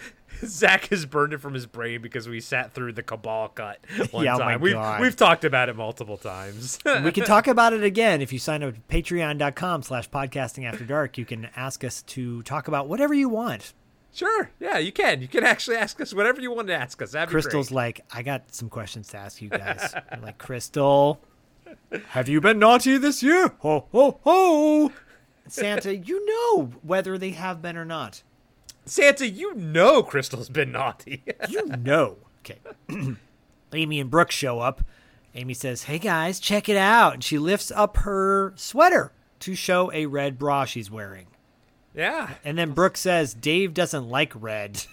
okay. We'll get you something better. Kirsten says, 9.30, back door, implying that they're going to break into the mall, or into the golem, right? Brooke nervously says, are you guys sure we're not going to get in trouble? Kirsten says, we need experience like this. It helps me get over things. Besides, helped me with my poetry, too. Amy says, Life is long and life is hard, and Kevin is thick and Dave's is a yard. I'm glad you wrote that down because I wrote it down too, and I was gonna quote it if you didn't. and it comes back in just a moment. Kirsten goes back to work. Brooke and Amy walk off, and as they're walking off, Brooke says, Is he really a yard? And Amy goes, Yeah, it is. Wow, my Wow. God, this is python in his pants. As they're walking away, cut to one of the German thugs who, watching and reading a book at the same time. I think that's the one uh, named Shaver or something who is the Cenobite in Hellraiser 3. I don't think it's the other thug because that guy was too big. I, I could be wrong, though, to be honest with you. I, I don't know. I'm assuming it's him. Good job, men. Good job, men. Cut to Mike in the break room packing up and getting ready to go home for the night. He says goodnight to Eddie. As Mike leaves Gollum, he grabs a piece of tape and he covers it over the lock on the back door so he can get back inside. He leaves and walks off. That's cool. He also actually pulls, if you notice, he actually pulls the um the alarm, the Fire alarm for the alarm right. too. Yeah, Sorry, yeah, yeah, good point because that come ba- that comes back as well. yeah. Kirsten's packing up as well. She walks past a coworker and asks if she's all right. Quick cut to the elf watching her. Kirsten goes to the back door of the mall to grab a piece of tape to put it over the lock, but notices there's already a piece of tape over it, and she leaves. Cut to Mike walking into a library. Walks Smoking past a cigarette. Every building he walks into, At least- God bless the '80s. He's smoking a cigarette every time he walks into a building. He will get called on it at some point, though, folks. So there is Yeah. a little bit of consistency there. Uh, he walks past a homeless person that says, It's been a quarter of our lives. They walk among us. You ready for that? Mike looks at the man and walks into the library. Walks up to the front desk to the librarian, asks about a book from college about mystical symbols and runes. Librarian says, Occult sciences. section 666. And as she wa- and as Mike walks away, he says, "You got to be kidding. That's got to be a joke." I, I like that. I like that he calls that because I thought the same thing when when she said. It. I was like, oh, that's silly writing. But the fact that he calls it out, it's it's such a funny thing. We we think something is like silly and goofy, but if the character calls it out, we give it a pass. Yeah, I like that though. I like yeah, that. me too. Cut to Mike reading the book, and as he's looking through the book, part of the book's been like cut out, and then there's like Nazi symbols in there. And then he says he goes Fitzpatrick Taft University, and he gets shushed, and then he leaves. Did, you notice the giant pinky ring that he has on? Yeah, this giant like uh, turquoise pinky ring. Yeah, like a gem or something. Dude, you know as well as I do, there's no budget for wardrobe in this, especially not for him. That's you know what I mean? I'm shit. sure there was for the girls or whatever, but not for him. Right. And so you know that that is his turquoise pinky ring. That's like it's it's as big as a digit too. Like it takes up his whole like middle digit. It's cr- it's huge. It's crazy. Yeah, I was trying to look at his fingernails too to see if he had like a one long nail. You know. I, hate, I hate that. Yeah, me too. Cut to Brooke and Amy waiting for Kirsten outside the back entrance of the mall. She rolls up on him. Kirsten opens the back door to Gollum's, and Brooke says, You could have told me that the door was open the whole time. And then they take the tape off the back door and they close it. And so now the door is locked. Yeah, this is cool. I like this. Then now you cut to Mike going to the back entrance. It's locked and he can't get in. Cut to inside Gollum. Amy's excited that they're going to have the whole place to themselves. Kirsten says she's going to the sporting goods area. Brooke and Amy are off the lingerie. Kirsten notices that Brooke is holding the tape to the lock of the back door. How are the guys going to get in without the tape? Kirsten gets the tape from Brooke and she tells them she'll meet them in lingerie. Kirsten runs to the back door, puts the tape back on the door, and then closes it. Cut to Mike by a dumpster, and he picks up some sort of like crowbar on the ground. Yeah, I think he's going to bust out the window or something, maybe. Yeah. Or pry it open. He runs back to the back door again to use the crowbar, and then he just opens the door, realizes it's unlocked, He's like, oh, uh, okay, sure. Well, and then he pulls the tape off again, which locks the door. yeah, it's it's a fun little back and forth that that yeah, I like it. I like this little. Neither of them know that they're doing it. Like they don't know that the other person's even there, but it's fun. It makes for an interesting little back and forth. yeah, it's like a 30 second scene. It's it's Yeah. silly. Yeah. Cut to Brooke looking at the clothes in the lingerie department. Amy rolls up wearing nothing but a negligee. Yeah, she looks like like I mean it's all white. She looks like Emma Frost, the White Queen from X Men. That's a very generous compliment to give Yeah. her. Yes, uh, and I kind of I back Brooke when Brooke says, "What kind of slut dog accident is that?" and they go back and forth saying, "Way, no way" to each other. And Yeah, then- I wrote that down. Way, no way, way, no way. I thought that was funny. And then Amy says, "Whatever." And they spot Kirsten in the lingerie area wearing a wetsuit, like a pink wetsuit. Yeah, like a like a body glove wetsuit. Yeah. Um, yeah. It's it's almost it's kind of reminds me a little bit of, um, uh, God damn it, the Legend of Billie Jean, how she kind of has that wetsuit, you know. Yeah, a little bit of that, a little bit of uh, Courtney Thorne Smith in summer school as well. Yeah. Yeah. yeah, yeah, Yeah. Yeah. Sure. Sure. yeah. Sure, sure, sure. They they think she looks totally hot. Cut to the break room with Mike reading his book that he took from the library. He's highlighting things and like denial and powerless. Whatever. He hears a sound. Denial, powerless. Why am I in this movie? Why I'm not in this movie. I'm not in this movie. Denial. he hears a weird sound and he gets up to investigate. As he's investigating, the elf is watching him, but he does he does not notice the elf. Cut back to the three ladies putting on makeup. Kirsten says, "I have a new name for us, masters without slaves." And she says that, and I'm like, "Is this NXIVM? Are they? Is this the beginning of stages of NXIVM?" Brooke doesn't get it. And Amy says, You don't get it? Masters without slaves? Brooke laughs. And then she goes, Yeah. Like she gets it. And Kirsten says, You don't get it. Brooke says, No. And they all laugh. I like them, man. I I hope nothing happens to her friends because I like them. I hope so too, but, well, spoiler. Cut to Mike on the upper level of the mall. Oh, sorry. Cut to Mike on the upper level of Gollum looking down at the three ladies, putting on makeup, shakes his head. He goes, This is just perfect. He's smoking a cigarette and he walks off, and you can hear his heels of his cowboy boots or whatever he's wearing. Clacking. and they don't notice him, even though yeah, he's clearly. You would hear that, especially with like no music going on in there, and it, it would echo like a motherfucker. At the very least, you would smell his cigarette because again, there is not a moment in this movie that he is not smoking a cigarette. That's very true. They, they probably paid him in cartons. They quick shot of the elves, quick shot of the elf scrambling through the mall. Cut back to the ladies asking where the guys are. And Amy says, I'm getting hungry. Let's order a pizza. Yeah, pizza, pizza from Little Caesars and some cheesy bread. Oh, ah, some I loved bread. Little Caesars back in the day when they would actually deliver and shit. So good. And Kirsten says, Get a donut for the break room. And Amy gets excited about that. Suddenly, Mike rolls up on him, and Kirsten says, Santa? Mike asks what they're doing here. Amy's freaking out, and she's like, We didn't touch anything. We didn't steal anything. Yeah, but yet you're wearing a negligee from the lingerie section. Of course. And I do like how Kirsten calls him Santa throughout the entire movie. And it's like, for me, it was kind of a disconnect because I was like, oh, and in all my notes, I call him Dan Haggerty. I never call him Mike. So, like, I didn't even think of his name as Mike. I just was like, oh, he's Grizzly Adams the entire time. But I do like how there is this Christmassy thing to it where he kind of is Santa and, and to her, he's Santa. And. You know what I mean? Like, I, I don't know where I'm going with it, but I, I like that she always calls him Santa no matter what.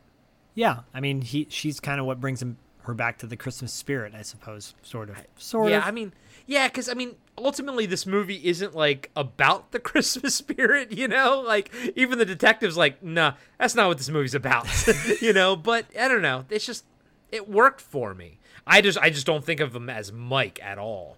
No, I, I hear you. I hear you. well, Amy thinks that he's going to arrest them, and she's freaking out. And Kirsten says, He can't arrest us. He's Santa. and she says, What are you doing here to him? And he says, I'm taking care of things. And Kirsten says, No, you're not. You didn't even have a job this morning. You're the one who put the tape on the back door. And Brooke gets excited and she goes, Cool, Mexican standoff. And Kirsten says, We won't tell if you won't. Mike says, Look, I'll make a deal with you. You don't steal anything, you don't break anything, you clean up after yourselves, and you don't bug me. And Kirsten says, All right, deal. And Mike says, Or you don't get any Christmas presents. And Kirsten says, We don't believe in that. And Mike says, What happened to the beautiful youth of today? You don't believe in anything. And I like this exchange. I like that Kirsten like kind of figured it out pretty quickly. She was like, "You're the one that put the tape on the door." I, just I like that she's she's not a moron at all, and her friends are silly and kind of kind of dumb. That that you like them. You like them in the way that you like a like a dumb dog, you know, or something, and you don't want to see anything bad happen to them.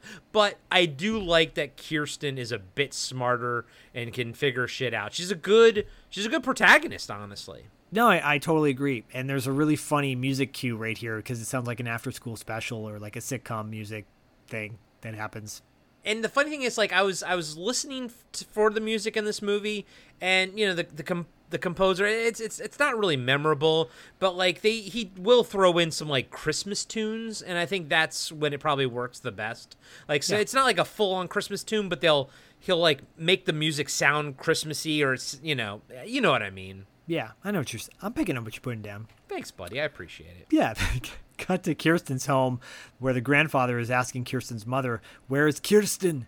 She should be home by now." The mom says, "I think she's spending the night at her friend Brooke or Amy's house." She doesn't know.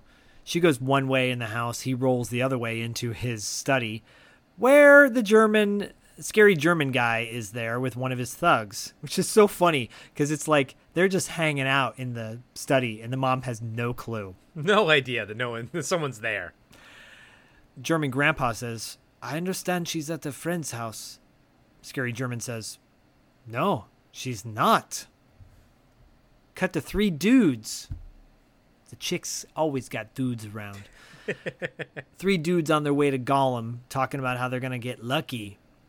And they're talking about which which one and they're talking about which ones they want. and one of the dudes says that Kirsten's a bitch and he doesn't want her. And they're banging on the back door to get in. One of the guys says, I got a tire iron in my car. We can use it to pry open the door. Right tool for the right job.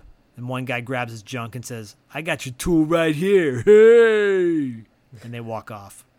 Yeah, it's it's all we see of them. It's it's it's you know, yeah, they're they're the worst. I'm glad we don't see more of them. It's better than Shopping Mall, put it that way. Some of the guys in Shopping Mall. Yeah. Inside Gollum, the ladies are walking past all the tents in the camping area. Amy says, Cool, we got one for each of us. And she ex- inspects one tent. Kirsten and Brooke walk over to another. Brooke, this is hilarious. Brooke asks if Kirsten's really going to do it tonight. And Kirsten says, With those guys, forget it. I'm saving it for someone special. Hmm. And Brooke Like says, an elf. right.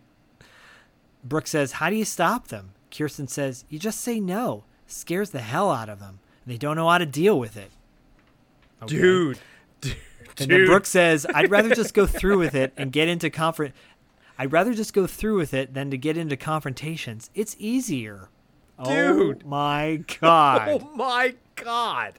Like this was literally the most appalling piece of dialogue I've like ever heard in my life. I think so too. I was like, what the fuck? You would rather have sex with someone you don't want to have sex with than deal with the confrontation of not having sex with them? Is that what it's like to be a woman that in, in 1989? Cuz that is a nightmare.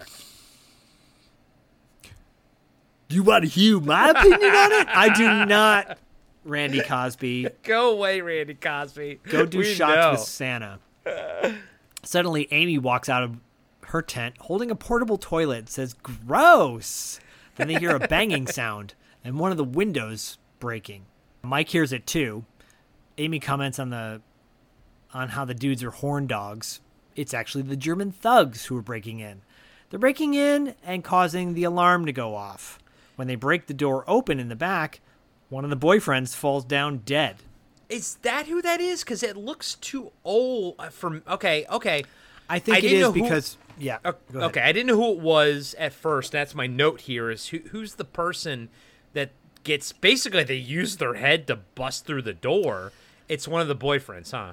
I think it is. Uh, it's a really quick shot, and you never see the guy's face, but I think it's supposed to be one of the dudes. Yep.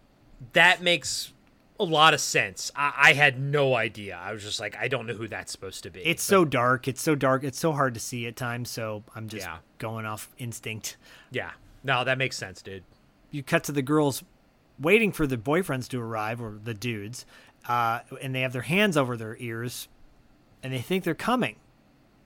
Because the alarm's going off. Yep. Brooke uh, and Amy go over to the elevator. Amy gets in the elevator, waiting for the guys to arrive, and then you see the gangsters show up, searching the mall for Kirsten. Mike sees the dead body at the back door and goes looking for them. Amy's in the elevator, and the German thugs roll in on her, shaking her, asking her where Kirsten is. She won't tell them. One of the guys puts a gun to her head. Cut back to Mike frantically searching Gollum, looking for the bad guys.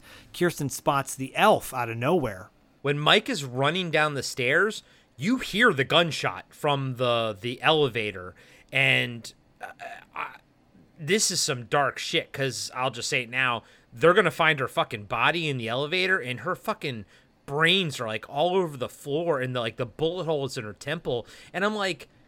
Uh, I'm like, this is again, this is some dark shit. Like, I you like these characters, and it's also because tonally the girls are kind of goofy so you're like oh they're not gonna they're not gonna die or at least if they do you sort of expect it to be something a bit more over the top not just executed in an elevator No, it's really dark, and, and actually moving forward, this is pretty much the tone shifts pretty much at this point. yeah from goofy to just stone cold dark Yeah. It's a very manic scene, too, because there's a lot going on. So, yeah you know, uh, Kirsten is in the outdoor area of Gollum where the tents are, but there's there's guns there too, and that's important. Mike is continuing to search for the Germans. He sees guns in the outdoor department and races towards them. did you also notice that there's there's a sign that says gifts for mom by the guns Yes, of course. the Germans spot him and they start shooting at him as he tries to make his way over to the counter where the guns are. He plops down next to Kirsten. She calls him Santa. It's hilarious. She's like, "Hi, Santa," or "Santa, help," or whatever. Uh, Mike gets a gun. Kirsten gives him bullets. They start shooting back at the Germans. It's the Germans versus Santa. Mike asks Kirsten if these are the guys that have been waiting for her. Like, you know, the- are these the guys you've been waiting for? Implying that they're the boyfriends, but they're not. They're the boy, yeah. He asks if she can make her way to the stairs. She looks over to the counter to see where the stairs are, and then she sees the little elf looking at her. and a really freaky shot of him too. Yeah, it's really freaky. Mike asks what she saw, and she goes, I don't know, a troll. I think it knows you're helping me. Kirsten grabs a gun and gives it to Mike. Now Mike has two guns. Cut to the troll making his way through Gollum while the shootout continues. Cut to Brooke running to an, running to the elevator. Elevator opens up and you see Amy's dead body, like Corey said. Amy's dead body shot dead. Brooke screams and runs off. Dude, I mean, her fucking like execution style, like again, bullet hole in the side of her temple and blood everywhere. Much darker than I re- I was actually expecting, but also not expecting a Nazi shootout in a department store in Elves. Again, this movie, I I have at this point watching it no clue where this film's gonna go. same, same. Brooke runs off and she runs to like the the warehouse back area of Golems where there's a bunch of mannequins. Suddenly the elf pops out of nowhere. She sees it and screams. And this was another super freaky shot because he's actually there. He's he's the elf is there among the the, the mannequins, the Yeah. pile of mannequins, and he moves his head. It's a really cool shot. It is really cool. Uh, Brooke runs away from the elf and she runs down the staircase. I thought she was going to trip and fall and like break her neck, but she Me doesn't. she makes her way down. The elf chases after her. Uh, she tries to hide in a room, but the door gets knocked open by the elf. Dude, I wrote down that elf kicks open the door like he has a warrant. He wants Kirsten, so he's got that. Got that need. He's got that D energy. Cut back to the shootout. Mike says they got to get out of here. Quick cut back to Brooke, who runs through another part of Gollum, and you see the elf like playing with like a little mechanical piggy Yeah. for some random reason.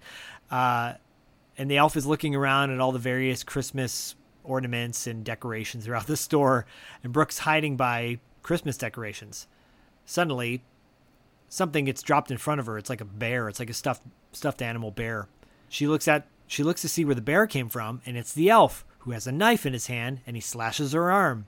She falls to the ground. he also has the Santa cap and that one shot, and that's the one shot they use like on the back of the DVD and you know images and everything. But it it that uh the Santa hat disappears after this though. Like it's only literally for that one shot. But yeah, he slices her arm. She tries to crawl away. Continue. Continuity. you know, like if all the power goes out in the house and then suddenly one room in the house the power goes on. yeah, That'll yeah. that'll come up later. So yeah, she gets her arm cut, but now she's like struggling. She's crawling on the ground, struggling to get up. It's the very cliche, everything that people hate about horror films, where you're getting stalked by somebody. Like, get up! Why can't you get up? Right? And he cuts her again, slashes her leg. She's struggling to get up. Then he gets really close to her, starts stroking her face, and then he stabs her a bunch of times, and she's dead. And this is like this is expected. Like I'm expecting her friends to maybe die by the elf's hands. Again, not expecting one of them to get executed by a Nazi. True. Cut back to the shootout. Mike's got two guns, a la John Woo. Scary German man notices that Kirsten is with Mike, and he tells his men to stop shooting at her. When that happens, Mike shoots like a gas pipe that sprays out hot steam on one of the German guys, burning his hand. And he lets out this screams like ah! Yeah, I think that's the the shaver guy, the one that's in uh, Hellraiser three, the one with the Right. ponytail. But yeah, his his just freak out when he gets sprayed by the whatever it is, the steam. His Right. eyes just get huge. He's like ah! I'm like, oh my god, come on, man, compose yourself. You're a Nazi hitman. Compose yourself. Scary German man says, We must eliminate him, meaning Mike. But it's too dangerous right now. And then you suddenly hear sirens, and they decide to get out of Gollum. Mike shoots back one more shot, and he asks, Where the hell are they going? Where the records room? Where the hell is the records room? Kirsten says, I don't care. Let's just get out of here. Kirsten sees Brooke's dead body in the gra- on the ground, hugs Mike. Mike sees marks on Brooke's wrist with the blood leaking out. Fade to the next day with the detectives investigating golems. When did we see the the elf biting off uh, her finger? Uh, the dead the dead girl's finger. Oh, sorry. Yeah. So when he was when the elf was attacking Brooke, he was stroking her face at one point, and then picks up her hand and he munches on her fingers. Yeah, a- after he kills her. Yeah, I yeah, I didn't understand what that was. It doesn't Like kind of go dogs. anywhere. Yeah, but he eats her fingers off. And then later they do say that like they're indestructible and all they need to do is eat and kill or something. So maybe that was a part of it, but it was just weird that they took the time to show that and to like make prosthetic fingers for him to bite off and it kind of doesn't really go anywhere. So, yeah. Right. Anyways, next day, the scene of the crime, the scene of the shootout. Yeah, hot dog fingers have been eaten. Uh, the same detective from earlier in the movie approaches Mike, who's sitting down on a staircase smoking a cigarette, and he says to Mike, "You never learn. You're one of the best detectives on the force, and you drank your way out of that job." Mike says, "Look, I'm telling you what I saw. I saw a two-foot elf." Detective says, "Yeah, packing AK-47s, riding big elephants. Come on, man, I want the facts." Mike says, "Don't give me that Joe Friday shit. I'm telling you, this girl's life is in danger. God damn it." The detective says, "You want me to put my ass on the line?" Mike says, "Well, that would be a switch." They start arguing as they're walking through Golems. Detective says, "You're implicated in this whole thing." Mike says, "That's why I need a little time." Okay, you got 24 hours, pal. The detective asks him if that's enough time, and Mike says, "I don't know if that's enough time." Detective says, "Well, it better be enough time." it's like it keeps going. I know. Well, how much time? Can you give me two more minutes? You know, just like keeps going. Hugh shows up at Gollum's, walking past a man taking fingerprints on the elevator. He walks over to Kirsten, who's sitting down by the by the Santa visiting area, and starts yelling at her, saying she's liable for every penny in damage. Her friends are dead. Right? He's like, you know, what did you think you were doing here? And Kirsten says, we were just camping out. And he goes, no, that was a lie. You were planning to rob us. Mike walks over and says, hey, why don't you lay off, buddy? She's been through enough. And Hugh says, what about me? What about the store? Tomorrow is Christmas Eve, for Christ's sakes. Do you think anyone's going to shop here with bloodstains on the floor? Kirsten says, "I'm sorry, my I'm sorry, my friend bled. Oh, I'm sorry, my friend bled all over your fucking store." And yes, they probably will shot there be- because of it, you know. yeah, right. And she's like, "You want me to stay here and clean it up, asshole?" And Mike Mike gets up in Hugh's face and says, "Hey, if you want to hit somebody, you hit me. I knew she was here, and I let him stay." And Hugh says, "You didn't belong here either." Kirsten says, "If it hadn't been for him, I might be dead too." Hugh says, Well, in any event, you're both fired. And he wants them out of there. Mike and Kirsten walk out. Detective says to them, Nobody leaves town as they start to walk out. Mike just laughs and they leave. Cut to Kirsten and Mike leaving Golems, and Kirsten asks, What happened there? And Mike says, I don't know, but we're going to find out. I'm going to take you back to your house to talk to your folks. Kirsten says, They won't care. And Mike says, Well, I do. She says, Thanks, Santa. And he says, Just call me Mike. And then Kirsten says, Well, if you don't mind, I'm still going to call you Santa. And he says, Whatever makes you happy.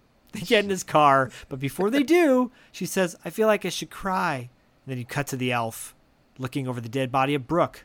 This is when he she bites his fingers. Yeah. Pulls yeah. she pulls uh, the dead body of Brooke is covered with a sheet. The elf pulls the sheet back, revealing Brooke's dead face, blood everywhere. He pull, picks up her hand and starts chewing on the fingers. Yeah, why? It's like I I don't Why? know. Why? But I, I guess it has something to do with yeah, what they say later, but okay. Cut to Kirsten's house. Kirsten's mom says, I don't believe what I'm hearing. And she goes, You're taking drugs, weren't you? Mom says, course. All of you were taking drugs. Kirsten says, It's true.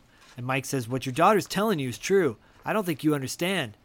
Kirsten says, It was not a raccoon. It was a troll. Mom said Mom walks over to Mike and says, I don't know who you are, but I want you out of here. I'm calling the cops. The idea of my daughter spending the night with a man twice her age. She starts to walk off, and Kirsten yells at her and says, Don't, don't you ever listen to anything? Mike's trying to calm the mom down and says, I don't think you understand, ma'am. Your daughter is in great danger. These men are trying to kill your daughter. And besides, there's that creature. Kirsten's mom says, I'm calling the police. Kirsten tells Mike that he should just leave. And Mike says, I'm sorry I brought you back. I didn't understand. I'm not going to give up. And as Mike starts to walk out, the grandpa tells him to wait. And he asks Mike to describe the creatures that he saw. And Mike says, Would you believe me if I told you it was, a, it was two feet tall and it was a troll, just like Kirsten said? And then suddenly Mike like looks at the grandfather and says, Why don't you tell me something? You tell me what's going on. You seem to know what's going on around here. And the grandfather says, You do not understand the nature of the forces here that are here to destroy you. Suddenly, Mike looks down on the ground in the grandfather's study and notices a symbol from his book.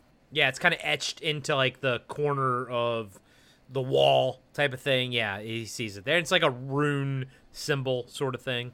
Yeah. Mike says, Who's going to destroy me? And the grandfather says, I will protect my granddaughter. You cannot help. Do not interfere. The police are on their way. You better leave. As Mike leaves, the mother standing behind the grandfather. She says, she says, stupid old man, and her, and his, and his, and, and her, and his stupid mess. The grandfather looks like he's about to like suck his thumb, where he's like you're talking about earlier. He looks like Yeah, he's got like palsy or something. It's Yeah, it'll disappear. yeah, it comes back and forth. yeah, it does. Cut to It Mike does. getting in his car at Kirsten's house, and he pulls out the book from the library again and says, Fitzpatrick Taft University. Cut back to Kirsten in her house, about to go upstairs, and her grandfather stops her.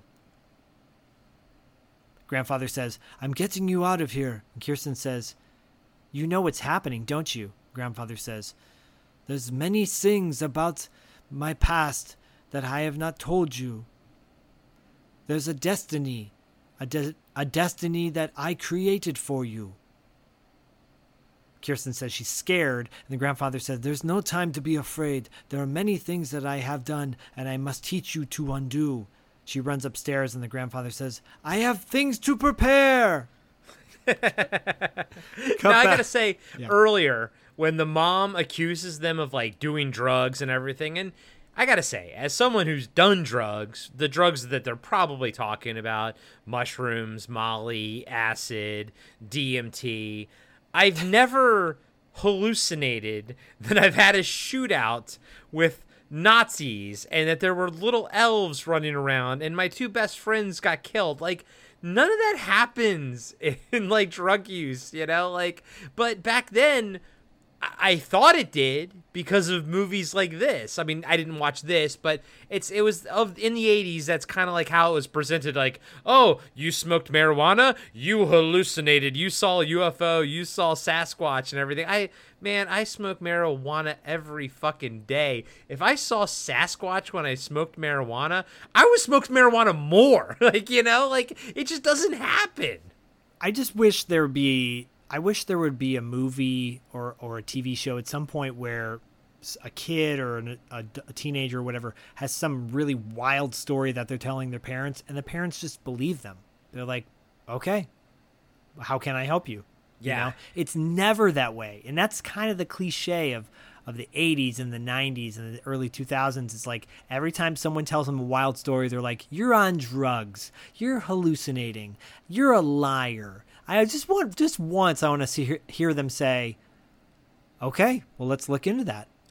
Yeah, and I'm just once. I hope that whenever I'm a father, Myra and I have a kid, and if they come to me and they say something fucking crazy happened to them, I'm gonna I want to believe them. Like I want to give them Yeah. the benefit of the doubt because also too like not just 80s movies, but I listen to a lot of like paranormal podcasts and stuff, and people you know always relating their story of when they were a kid, and then you know their parents didn't believe them. They said it was just a dream or something, and then you know listening to that person retell it now and how you know how upsetting it was for their parents not to believe them I wa- I'm gonna wa- I want to believe my kid. Like I, I I hope, or I should say, I hope that I believe my kid when it when it comes to that point. I agree. I I to- yeah, agreed. Because the world's a fucking weird fucking place, man. A lot of weird shit can happen. And I think kids are more open to that kind of shit, anyways. So if they're telling you they're seeing something or whatever, and I know, you know, for a fact, Myra had the same situation as a kid. Her parents didn't believe her when, you know,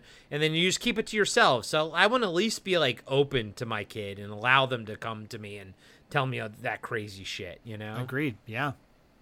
Well, this movie's gonna get even crazier. Keep, I mean, seriously, every act, it gets crazier and crazier.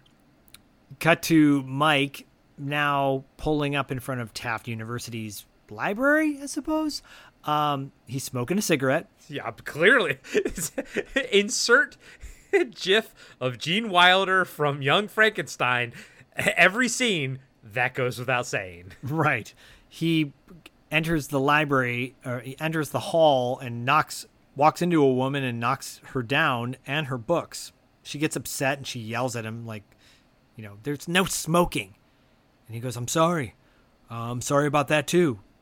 He goes, Can you tell me where I can find a Dr. Jean Scott Fitzpatrick? Suddenly, the woman who was super upset with him is not very happy, and she goes, Oh, you can go that way. And she tells him where to go. Yeah. Yeah. and, and he goes, Oh, thank you very much. You've been very helpful. thank you. Thank you. Thank you. Thank you very much. Have a very Merry Christmas. And he lingers way too long. I'm like, Dude, go, go. You're creeping her out. And goes and he's smoking a cigarette. Cut to Gene Scott smoking a pipe in his in his office slash library, reading a book. Mike shows up and introduces himself, shows the symbol that he found at the dead Santa uh, at Eddie's body. I'll call Doctor Gene uh, just Fitz Fitzpatrick now. Says it's not Coptic, it's not Phoenician, it's not a rune actually. It's not a rune actually, although it does look like one. He leads Mike up to his spiral staircase uh, to the upper level of his library. And as they do, he's giving Mike a history lesson on religion. Genesis, Noah and the ark, God, who is not pleased with the angels who've been slipping down to earth to be with women. Plus, that thing with the apple is still sticking in his craw, and God is fed up with the entire place and decides to do away with everything. But at the last minute, he relents and thinks, now there's a very fine fella, and he's worth saving. I'll save him and his entire family. He's talking about Noah. Yeah. God commands Noah to take animals and put them in his ark. And at this point, Fitzpatrick, Fitzpatrick pulls a book out from the shelf and continues Among the creatures to be saved, specified by God, it is said that little creepy things are the insects, maybe lizards, this is at this point Fitzpatrick is starting to ramble about shit. And Mike says, What's the bottom line? It's cut to the chase, motherfucker. Fitzpatrick says, The bottom line is the little creepy things. They're these little creatures that creep around on two legs. We call them elves. I, I like that. I Mike think that's says, cool. Mike says, Elves? Fitzpatrick says, Yes, elves. That symbol you showed me, it's attributed to the elves. Mike says, Wait a second hold on. Like, what are we talking about? They walk down to the bottom floor of the library. The doctor shows a picture of the elves, and like they're looks like they're assaulting a woman. Yeah, and it in the it's the same artist. Uh, you can tell it's the same art from earlier. Um, the anti-Christmas version or whatever you know she draws. Um, yeah, they're they're yeah, it's hentai. it's, it's, It's hentai. hentai. It's it's elves essentially sexually assaulting uh, a woman, but the quality of the art is damn good. Of the, Mike- sorry, uh, the quality of the hentai is damn good. Mike asks the doctor if there could ever be an elf cult or a sect alive today that would be crazy enough to kill people. Fitzpatrick says, Oh no. But about 50 years ago, there was a group that did a hell of a lot of killing the Nazis. Mike says, The Nazis? They believe in elves? Fitzpatrick says, Oh, yes. They believe that they believed in a lot of things. If you ignore the brutality, you have to say they were just a bunch of crackpots. And Mike says, What the hell were these Nazis going to do with these elves? Fitzpatrick says, I don't know, but Dr. O'Connor does. he's more up to date on the Nazis than I am. Yeah, because he was more of just there for the the rune knowledge. He's not Right. really a, a Nazi guy. Right. And Fit and Mike asks where he can find him, and Fitzpa- Fitzpatrick says, "Oh, he's at his home." Mike asks if Fitzpatrick believes in elves, and he goes, "I don't, but God did." Mike says, "You've been a lot of help, Doc. You're one piece of work. Merry Christmas," and he walks off. And I'm not gonna lie. I mean, I'm not a religious person, but I, I liked that line. He's like, "I don't, but God did."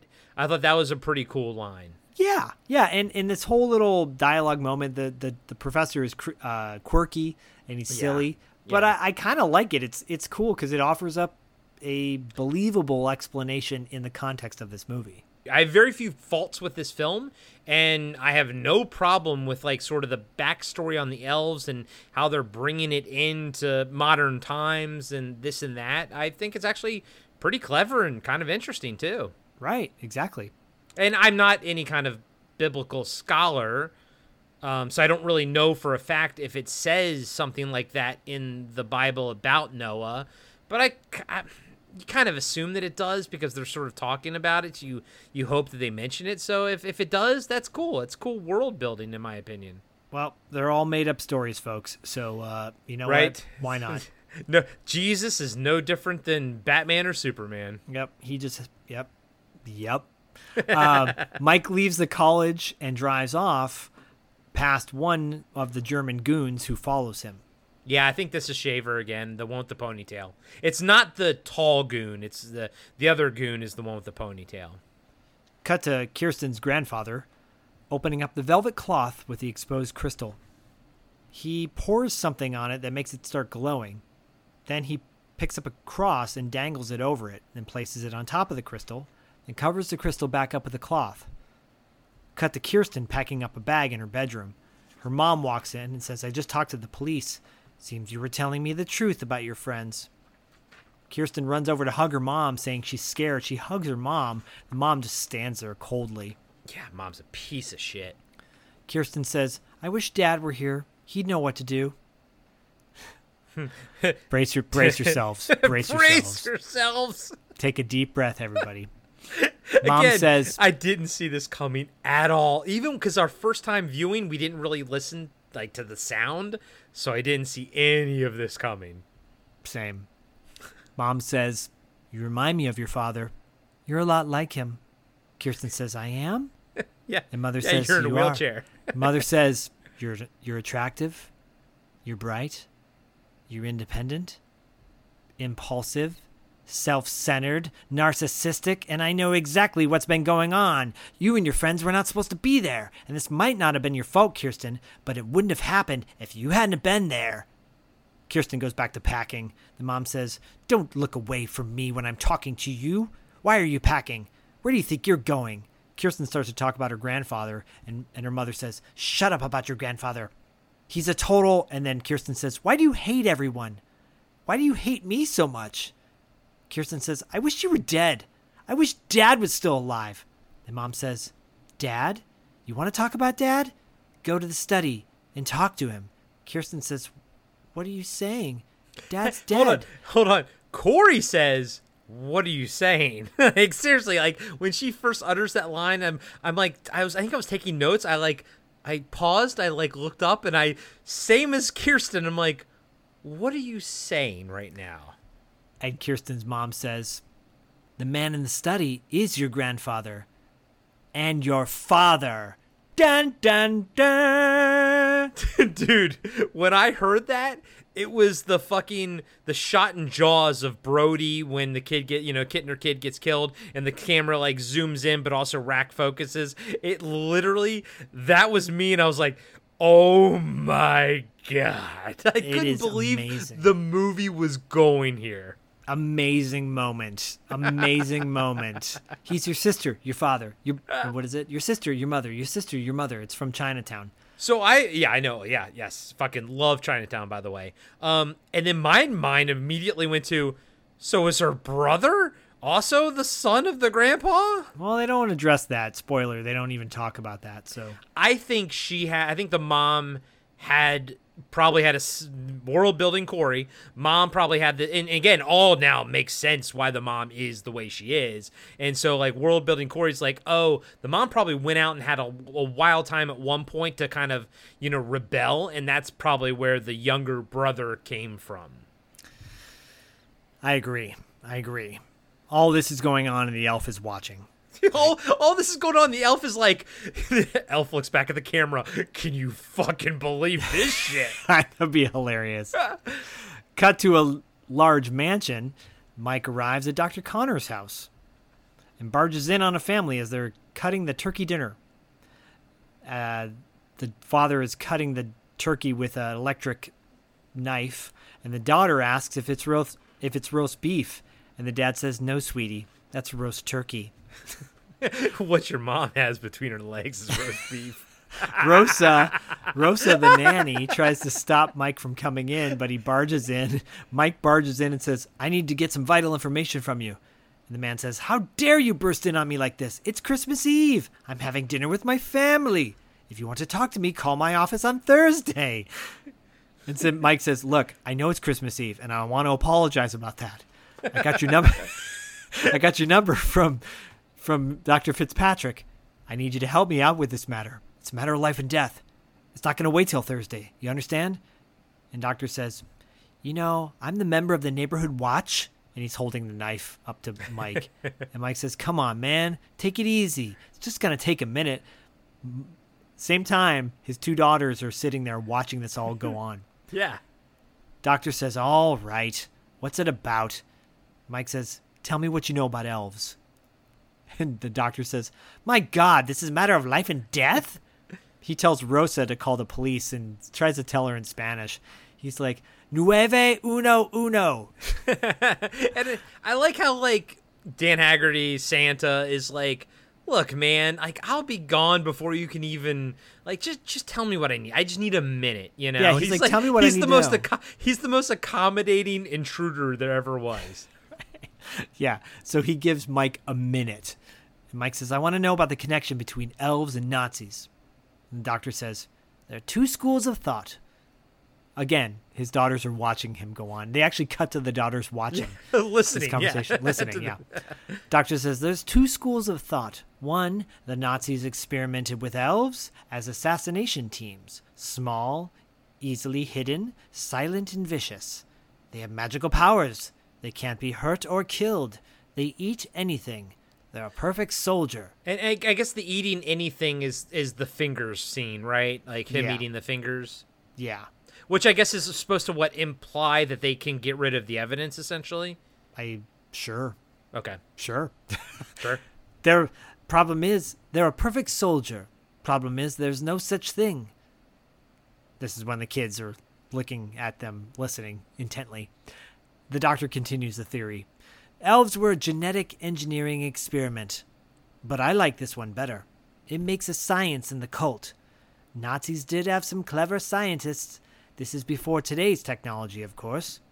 Each hel- each elf was the house, the haploid gene structure in its sperm cells to produce the master race once again. Magical magical powers can't be hurt or killed, driven to select the genetic perfectly human mate, the proverbial virgin. Of course, holy midnight confirmation on Christmas Eve. Again, the kids are watching. Yeah, Listening. intently. Mike says, Wait a minute.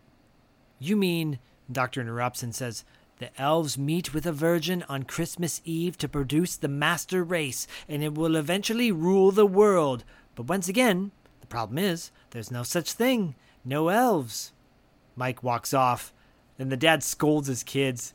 He looks at his watch, like he's not, he doesn't even realize Mike has walked off at this point. He looks at his wa- watch to tell Mike his time's up, but Mike's already leaving the house to split.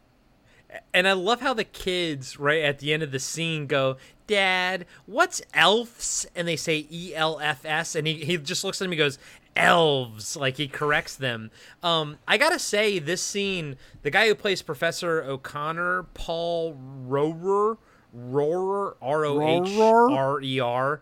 Um, honestly, he does a great job delivering some bonkers dialogue without even like breaking a beat. Like without even Yeah. batting an eye, he delivers insane dialogue. And I was like, good for you, guy. You know, like as an actor, I was like, good for you.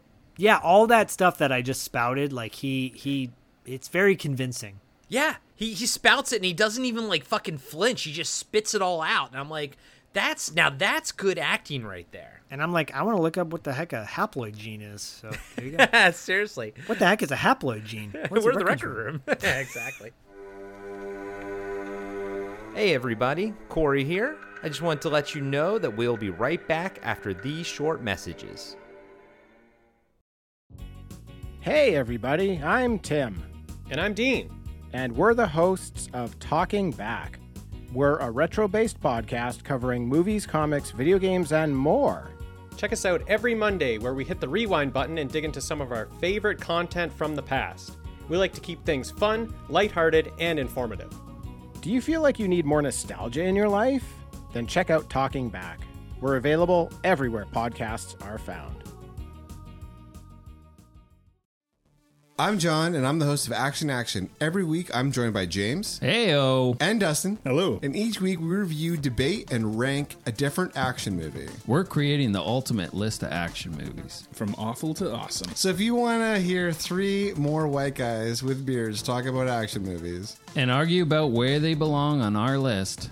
And decide you hate us because we made fun of your favorite movie. Join us every Tuesday, and you can find us on your favorite podcatcher. and Steven Seagal is a joke. And now, back to the show. Cut to Mike driving. He's driving to Kirsten's house to save her. He's being tailed by the Nazis. Cut to Kirsten with her grandfather slash dad. Slash dad. We have to change that now. My God. And now he he says, "I'm not proud of what I did, but I did what I thought was necessary. I thought it was important. I was so ashamed. That is why you were never told, and now you need to know you are in danger." We cut to mom in the bathroom, getting her bathtub ready. She turns on the radio while she's getting ready to take a bath. The radio is right by the bathtub. That's important. It's on a little stool. Cut back to grandfather, continuing to talk to Kirsten, convince her why he did what he did. He goes, It was not for her. I would do nothing to hurt my own daughter. She was drugged and unconscious. I took no pleasure in it. So he had sex with her. He didn't inseminate her like like, you know, with with the turkey baster. He had sex with his daughter when she was 16. This movie is so much darker than I ever thought it would be. Drugged and unconscious. Bill Cosby style. Hey, did someone say drugged and unconscious? Randy Cosby, would you go? I thought you were hanging out with Santa. Ho, ho, he's helping me fill my sack. Okay. I mean, dude, of all the times when fucking Randy Cosby should show up, this should be the episode. This is the time. I'm back. hey, hey, hey. um, cut back to mom in the love how you- bathroom. I just love how you just dropped it and it just moved. yeah, that's what I do. I'm, I'm a professional. Professional. Goddamn professional. Goddamn professional.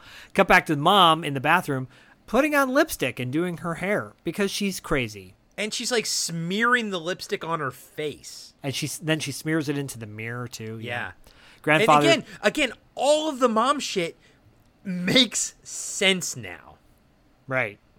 Cut back to grandfather continuing to disturb Kirsten.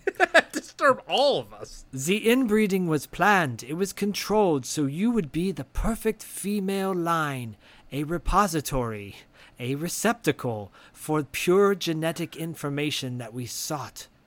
It must survive, must conquer. Kirsten says, You're insane. Grandfather says, But Kirsten, I love you, and you're beautiful, and you're perfect, and I love you. He grabs her, but she breaks free and storms off. Thank God. Yeah, it's yeah, it's it's like the grandpa goes from like sometimes you think he's gonna be like I guess on her side, and I I don't know, man. The grandfather's a wild character. Cut back to the mom who's, yeah, painting, painting her face like a clown. She's having a meltdown. Cut to Kirsten in her bedroom. Her little brother walks in and says, You think we're going to get any good presents this year? Because there doesn't seem to be much under the tree. she just hugs her brother. Alf looks up at the window uh, from outside. My brother, uncle. I, she hugs him as if she doesn't know who he is at this point. Right. Who are you, Willie? Fucking Willie.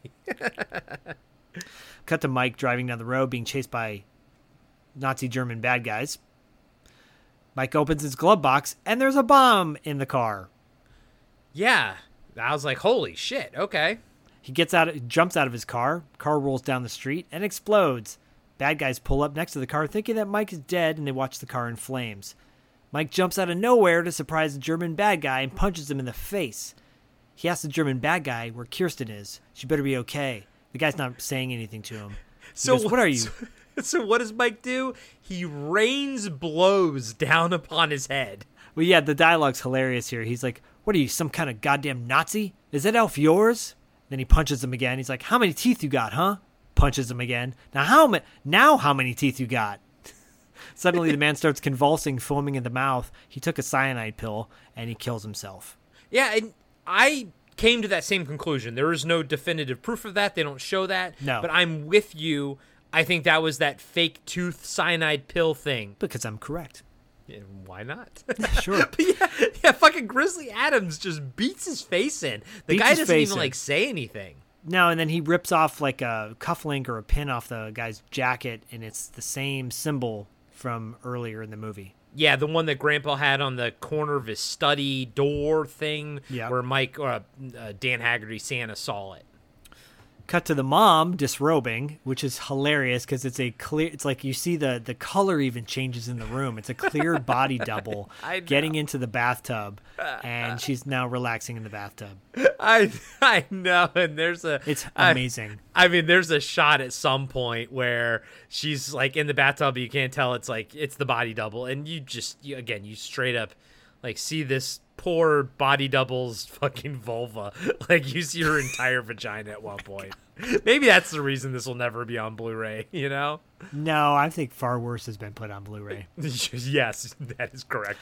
Far Cut worse to- has been committed to Blu-ray in 4K, and I own it. yeah, right. You cut to the evil elf in Kirsten's house playing with the Christmas tree. Then you cut to Kirsten with her little brother in her bedroom. They hear a sound. Brother thinks it's Santa. Cut back to the elf kicking an ornament. Cut to Mike driving down the road. Cut back to the grandfather having some sort of weird stroke and his head cocked to the side. well, I guess at, at this point, because he's like spilled everything to Kirsten, he's probably feeling traumatized and horrible too and then cut to Kirsten in her room hiding from her grandfather. hiding from everyone her mom her grandfather the elf everybody Under- understandably so. yeah Cut to the elf opening up the bathroom door to the mom in the bathtub. She's washing her face with a washcloth, not noticing the elf is in there. Suddenly, the stool where the radio is sitting on starts moving. And then the music is like the orchestra music from Die Hard. The- so, Christmas movie part two. Suddenly, the elf pushes the radio into the bathtub, electrocuting the mom. The mom convulses, screaming. The elf nodding his head like he's in a heavy metal band, like, yes, Yeah. it shall be.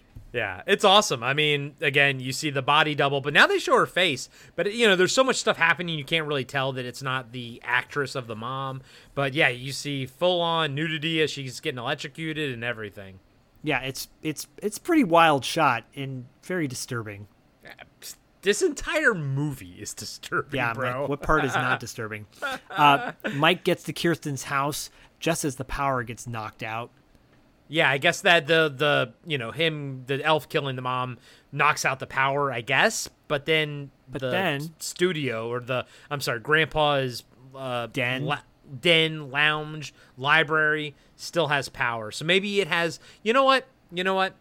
I'll world build here. He put a generator backup to that one room because Nazi reasons. You know. Because Nazi reasons. Mike runs upstairs to look for Kirsten, finds Kirsten and the little brother. Little brother has a flashlight, and Willie, the little brother, says, Hey, that's not Santa. And then Mike asks Willie to use the flashlight. to borrow the flashlight, and Willie goes, "Yeah, don't break it," like a little dick. You see lights flashing from the bathroom. Mike opens the door to the bathroom with the flashlight and sees the mom being charred in the tub. And I like how she's still twitching and convulsing in there. Like, Yeah. like she's dead. Like you know she's dead. But I like how the body double is doing those like little twitches. I was like, that's a awesome little attention to detail. And then I also like, I'm sure you tracked it, but I, I'll just say it. I liked how Mike's like, uh, your mom's okay. Like the kid's Well, like, yeah. "Eh, is mommy okay? And he's like, no, no, she's she's fine. She's fine. I like how he didn't, you know, he he composed himself for Willie, the little ten year old boy. Yeah, yeah. Uh, when he looked in on the mom, he notices the pagan, or he notices the Nazi symbol it, written in blood on the bathtub. Yeah, yeah. And yeah, that's when Willie says, you know, where's my mom? And yeah, she'll be fine. no, she's not. they go downstairs getting ready to go, and the grandfather is blocking the doorway with his wheelchair, not letting them out. Mike says, You get out of my way. And the grandfather says, I must show her how to destroy it. You can destroy it later tonight, but right now, there's a couple of humans trying to kill her. Her grandfather slash dad says, No, they want to protect her. They will not hurt her.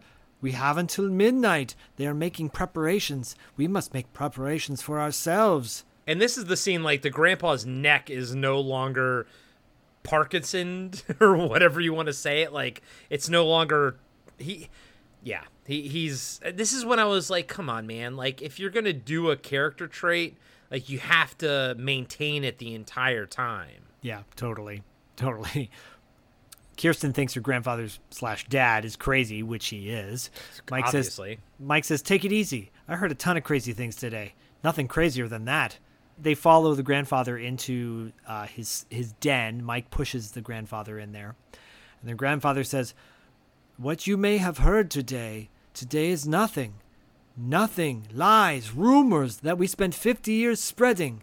But we only wanted people to hear certain things. Mike says, What, you were one of them? Tell me something. What the hell is this? And he shows the the like insignia, the little pin that the cufflink to Kirsten's grandfather dad. and this is when I noticed the power was back on. And the grandfather goes, That's our original insignia. Suddenly, Willie, who's being held by Kirsten, says, What's wrong? Are we going to be all right? And Kirsten says, No. No, Willie. Gramps is a Nazi. We're not gonna be alright. Grandpa's a Nazi. Gramp rolls over to Kirsten and Willie and he says, I was what I. I was. What I am now is unimportant. I will pay the price for what I have done. I impregnated my own daughter to produce an offspring that would be suitable for the elf. Mike goes, Jesus Christ. Kirsten interrupts and says, Suitable? Like, what the hell? Jesus Christ? She's totally shocked, as she should be. Mike goes, My God, I can't believe what I'm hearing. These goddamn stories are true. You created your own perfect genetic line and used your daughter to give, give birth to raise an army of elves?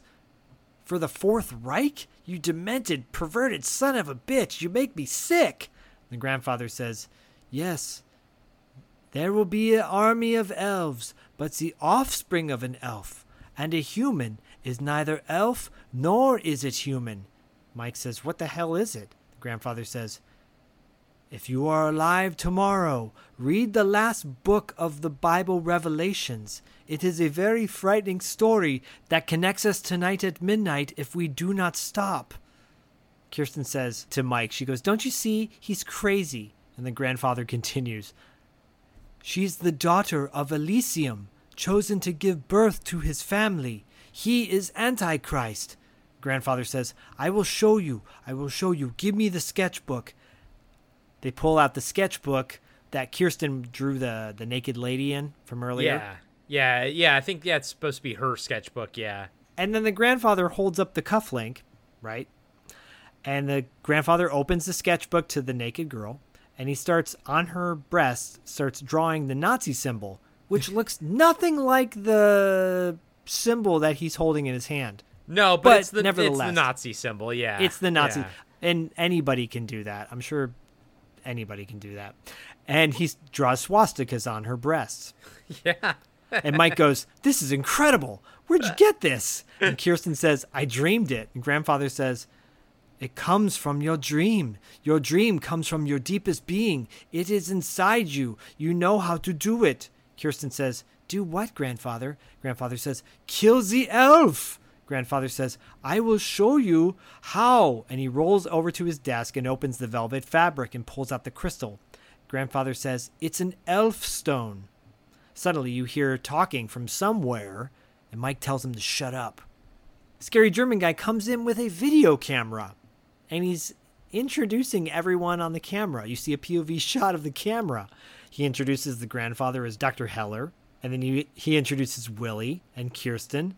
And then when he gets to Kirsten, he says, Oh, our bright spark of divinity. Suddenly, Mike, out of nowhere, grabs Scary German Guy, throws the camera to the ground, and throws Scary German Guy to the ground, too.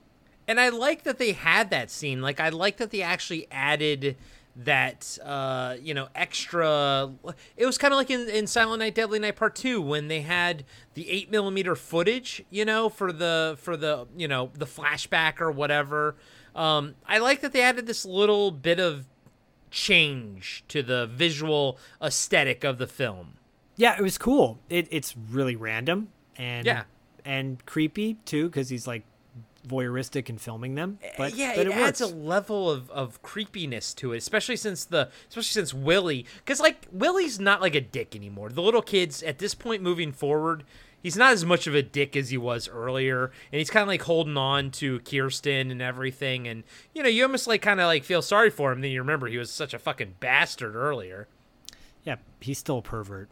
Well, yeah, I mean that's not going to change. No, it's only going to get worse, folks. So sorry to say. In real life, in real life, world building for Willie, he's going to yeah. turn out to be a perv who gets busted picking up people uh, by the pier.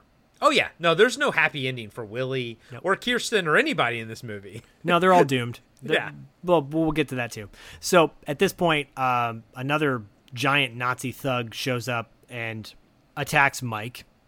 Mike tells Kirsten and Willie to get out of there, but scary German guy gets up off the ground and tries to stop them. He closes the entrance to the study and he says, "You cannot avoid this." Suddenly, Grandpa slash Dad has a gun and tells them to let them go, the same gun that he had earlier. He shoots the massive uh, German thug twice in the belly, but it doesn't stop him. The man grabs the gun, pulls the grandfather out of the wheelchair, and throws him to the ground. But then that's when the the thug drops to the floor and dies? Question mark? Because he's not yeah. dead yet. Yeah. But you're kind of it's implied. Suddenly, scary German guy grabs the gun. Kirsten yells out, like, no! And the grandfather gets shot once in the back. Like, okay, she's sad for her grandfather. Her grandfather, father. Weird. And, but then Mike grabs scary German guy and punches him, wrestles him to the ground, and tells Kirsten to run with her brother. Kirsten looks back and sees the elf crystal glowing on the velvet, but runs out anyways without grabbing it. She runs out of the house with Willie. They take off through the forest.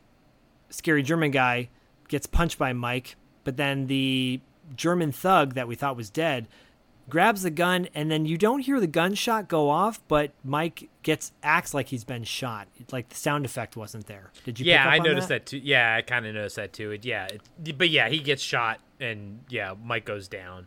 Right. Sc- uh, scary German guy gets up and leaves.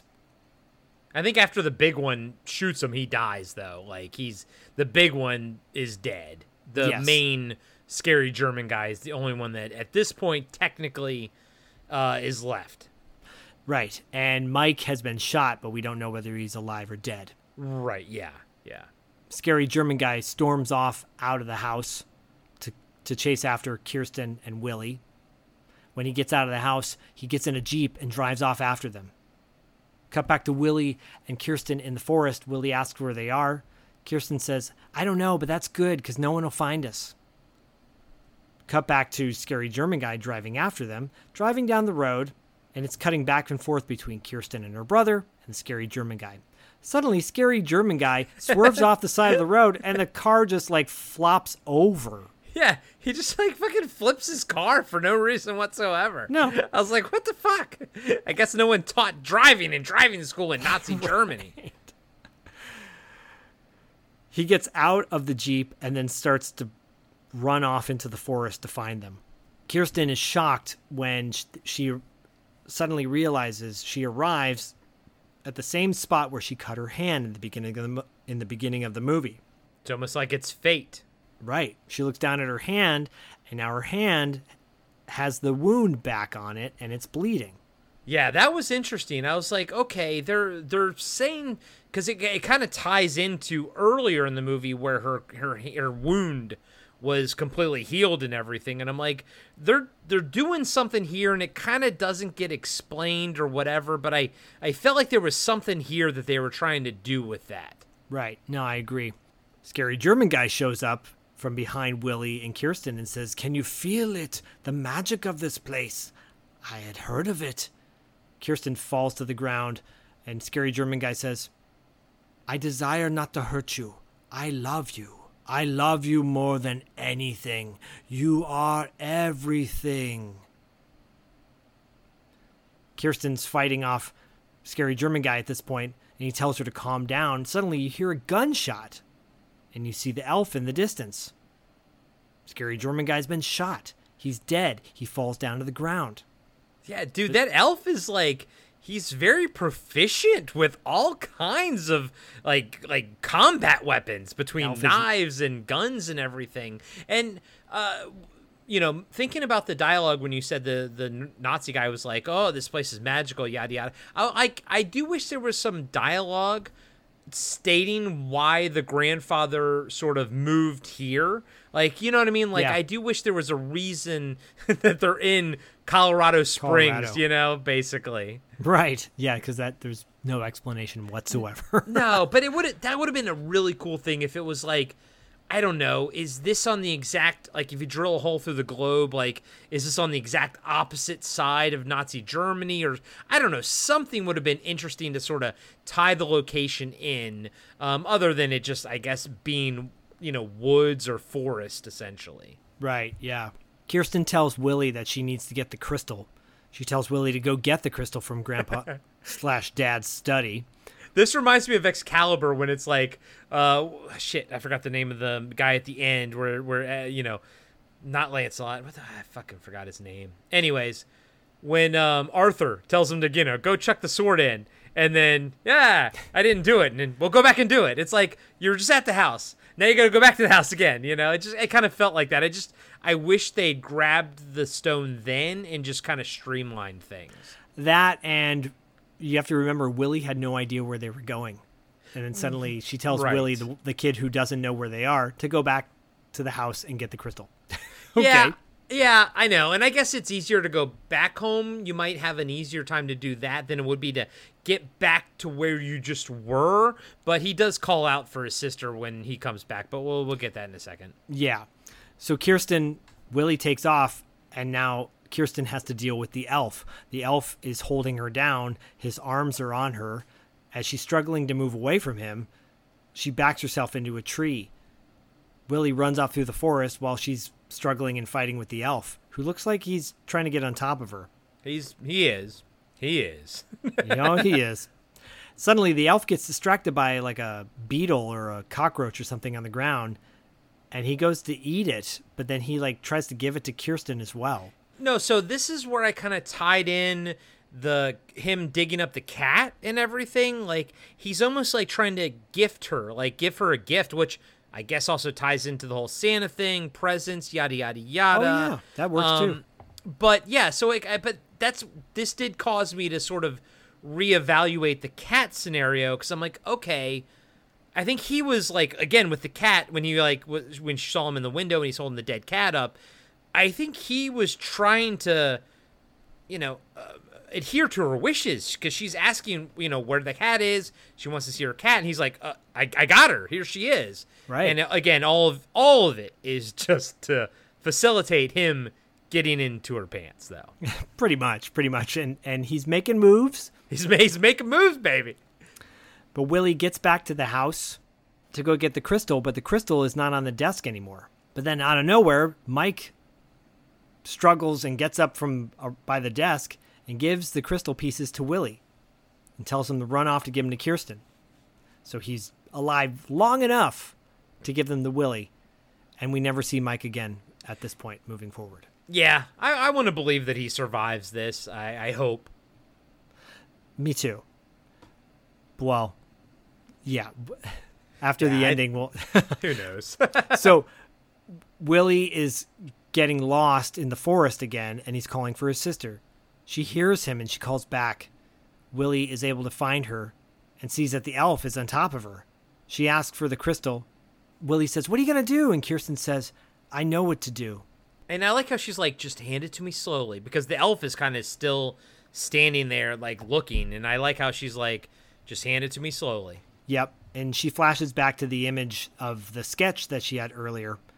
And it's a picture of a woman with like a goblet in one hand and like a heart in the other. Well, no, the heart, that heart, what you think is a heart, that's the gem. That's supposed to be the gem. That's the gem. Okay, because Yeah. it's very round looking in the picture. Yeah, yeah. She has the crystal in her hands, and she crawls back to the, sp- the like the elf has moved off her at this point, and she crawls back to the spot where the blood was leaked into the ground, and she plunges the crystal into the ground. Suddenly, a big explosion goes off, and the elf starts freaking out. And the pyrotechnics, when she throws that in the hole, I assume that's her. I assume it's not a stunt double. Those pyrotechnics go off like really close to her face. Yeah, it's it's pretty shocking. Like she could have probably been hurt seriously, but she's Yeah. not. Uh, everything goes kind of bright white light, and and it's almost like things are getting sucked into the hole because the elf gets sucked into the hole, and Kirsten struggles to crawl over to a tree that Willie's hugging, and she hugs Willie and the tree while the elf gets sucked into the ground. Yeah, it's it's not illustrated as clearly as Zak is making it out to be. No. I, I do believe that that's what they're trying to do. And and they were trying to make like it seemed like air was flowing and you know Willie and and Kirsten are like ah you know I do believe that's what it's trying to be but yeah it's it's not but they do some you know interesting video distortions and everything when it's happening Yeah, it's kind of cool. I, Yeah. I think it's kind of cool. It reminds me a little bit of Phantasm, you know, with the Yeah, yeah. Um, when they go into the other, like when he goes into the other dimension, has to kind of pull his way out and everything. Yeah. right, right. Scene fades to black. When the new scene opens up, you see Kirsten's face, and a little drop of water hits her on the face, and it's daytime, and it's snowing, and the camera camera pans away and they're in the forest but the forest is now completely torched like there was a f- legit forest fire there not that long ago Eh, So my question is, yeah, did, did they go to a different filming location? They you must know? have. Eh, eh, Yeah, because it looks like apocalyptic now, you know, and and it's snowing and almost like it's almost like a nuclear sort of winter. And you know, I, I don't know how I didn't know how they achieved that. I didn't know if it was just like, is it just Colorado forest without you know stuff there? But yeah, I, I think it's cool because it, it implies to me that the force of this elf getting destroyed also destroyed the woods around them. It's sort of a la Predator, the end of Predator. Yeah, yeah. I also hope that they didn't really torch a forest just for this shot. I don't think they had the budget for that. That's true. I'm That's sure true. they just found some, you know, yeah, some area. So they're hugging each other, they're hugging the tree. Movie slowly fades out, but as it does, scene fades and you see the inside of what's a, probably Kirsten's belly, and it is a baby elf. And all you hear is a heartbeat as the credits roll and the movie ends. And that is the end of Elves. But it's not the end of Elves. Yeah, kind of reminding me of Pro Life, the John Carpenter thing. Oh, yeah. Masters of Horror a little bit. Um, my only complaint, like minor complaint, is I wish, and this sounds horrible, but I wish the elf had sex with her because, like, I don't know when she got impregnated. You know what I mean? well, like, I think that's implying that it did. Well, oh, so like at some point when she came, okay, so maybe the the while Willie was gone, you think that the elf had sex with her at that point? Then I I think so. Okay, okay. I didn't I didn't pick up on that, but I think you're probably right. I think that's what the filmmakers were probably trying to say. And uh, yeah, that was a pretty dark ending, especially since that fucking fetus thing, that elf fetus thing, is like pretty much on the credits for for most of the credits. You know? Yeah, it's like half the half the roll of credits that go by. Yeah. So, dude, this is a first time watch for both of us. What are your final thoughts on this one? I mean, it's really dark. It's really dark, uh, it, and fortunately, it's it's rewatchable because it's so silly and absurd at times, and it's so over the top. But if it was played straight, well, you know, if it, it was if it was played straight and not for laughs at moments, then it would be probably an unwatchable movie because it's just the subject matter is so intense but it again, you're watching it and like, wait, no, it, it can't be. They killed a cat. No, it can't get any worse than that. Oh my gosh, there's incest. No, it can't get any worse than that. Oh wait, there's Nazis and there's incest. Oh, it. Okay, this is bizarre and crazy, and I'm kind of in for the ride. So yeah, is it a rewatchable Christmas horror film? Absolutely. Yeah. No, dude, everything you said, I'm I'm with you. Um, it's it's it's a dark movie, man. It is really fucking dark. But you're right. It, the the sort of the levity that sort of comes from the goofy characters kind of like offsets it, you know, Right. and whatnot. But I mean, this movie is really dealing with some deep, dark trauma, and I think weirdly they're expressing it accurately in the form of the mom. You know what I mean? Like Yeah. again, after the first watch well first watch doesn't count because we weren't really paying attention but like after like my watch to pay attention i'm like oh my god like so much so many so much of the mom's actions and her demeanors and everything it makes so much sense afterwards um probably my only gripe and it's not really a gripe it's just a tonal issue is like the two girlfriends, I didn't think they needed to die as brutally as they did, but that does just add to the tapestry of craziness that is this movie. It, it's got. I mean, they got to have a certain kill count in this Yeah. film, you know, and it's over the top. Dan Haggerty, seeing him in this kind of role versus Grizzly Adams is hilarious. Um, you know, the the the cheesiness is what makes it super entertaining. Yeah, you you know, you you come for the cheesiness, but I think you you stay for the darkness. Like you stay for Yeah. for how how dark this gets. Um now you've seen Grizzly Adams. Is Dan Haggerty is does he act more consistent in that movie or in that show or is this kind of par for Dan Haggerty? It's been so long since I've seen that movie, I, or se- it's been so long since I've seen that TV show. I can't really remember, but I do remember like his kind of energy and cadence being similar to that. Like, Okay. he's not really acting. You feel like he's he's just having a conversation with people. Um, I mean, I kind of want to watch more Dan Haggerty movies now. And there's a there's a ton of like cheeseball B movie films that he's done. So I'm I'm down to check out more Dan Haggerty. Yeah, I mean, he did something like in like 2012 or 2011 where yeah, Paul Bunyan or some zombie like it's some horror movie in the woods or something. But yeah, he Sign was, up. he was he was working, man. Um but yeah, dude, I'm I'm glad you brought this one to the table. Me too. Um I'm glad that like the theme for our 2023 Christmas movies, our Christmas picks are like surprisingly good. Like that's what we're we're both we were surprised by Silent Night Deadly Night Part 2 of how much we enjoyed that movie and we were surprised at how much we enjoyed this movie too as as dark as it was. And both movies are dark and thematically both movies also deal with like childhood trauma and all this kind of stuff. Like who would have thought like fucking 80s Christmas horror movies would also be this deep? Perfect for uh, you and me. Yeah, perfect for bad, right? So Yes.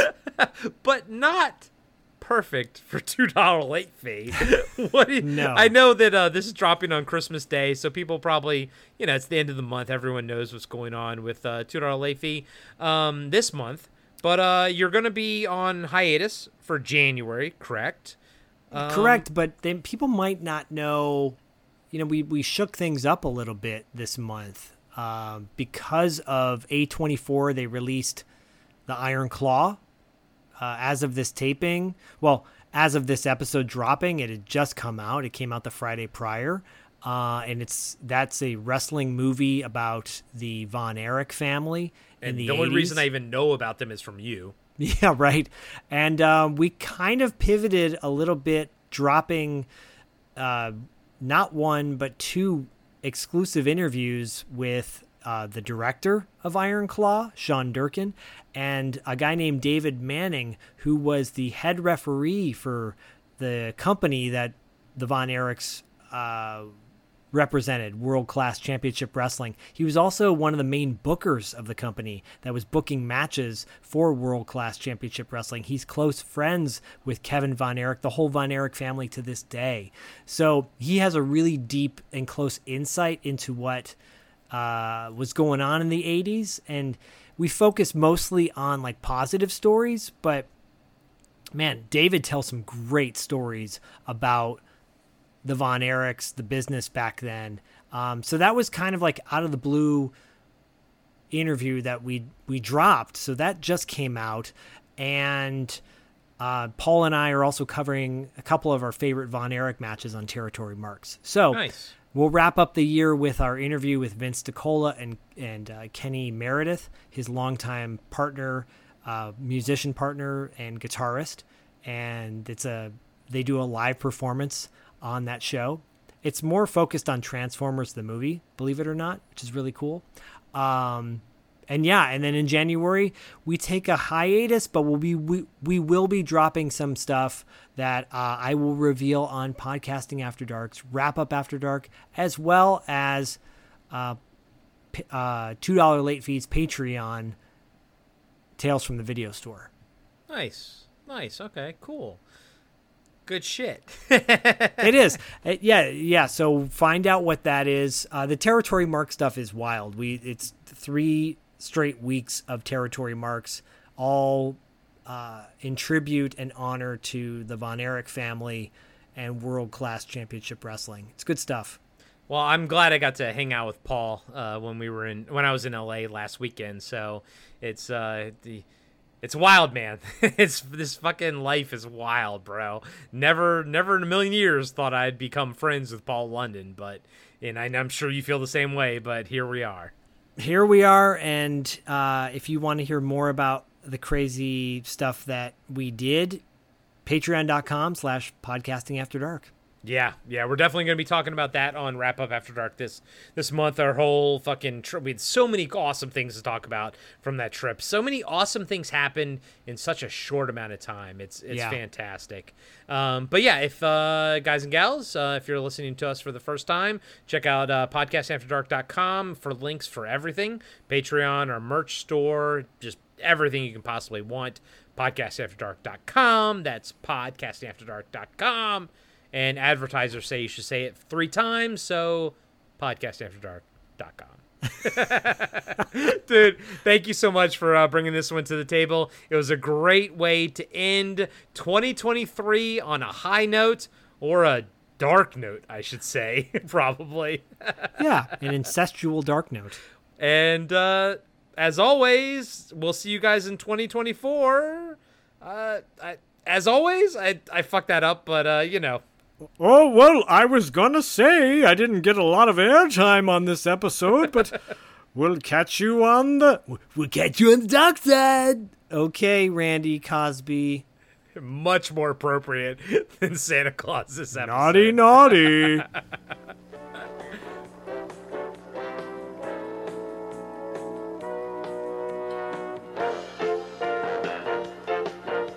Be sure to subscribe to Podcasting After Dark and give us a five star rating on iTunes. Support Podcasting After Dark on Patreon. Follow us on Instagram and Facebook at Podcasting After Dark. And visit us next time for another installment of Podcasting After Dark with Corey Stevenson and Zak Schaefer.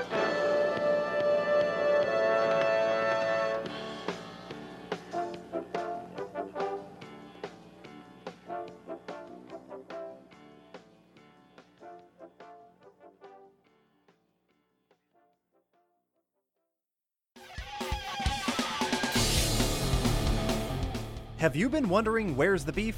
Well, on our podcast, Throwback Trivia Takedown, you might just find that out, as well as some other things about the 70s, 80s, and 90s. We're a nostalgic based trivia show that pits two challengers head to head in a duel of the decades, with categories ranging from movies, TV, and music to slang, food, and fashion. You're sure to get the best in retro themed trivia. So strap on your jelly shoes, grab a surge, and walk like an Egyptian to your favorite podcast app and check out Throwback Trivia Takedown. I heard even Mikey likes it.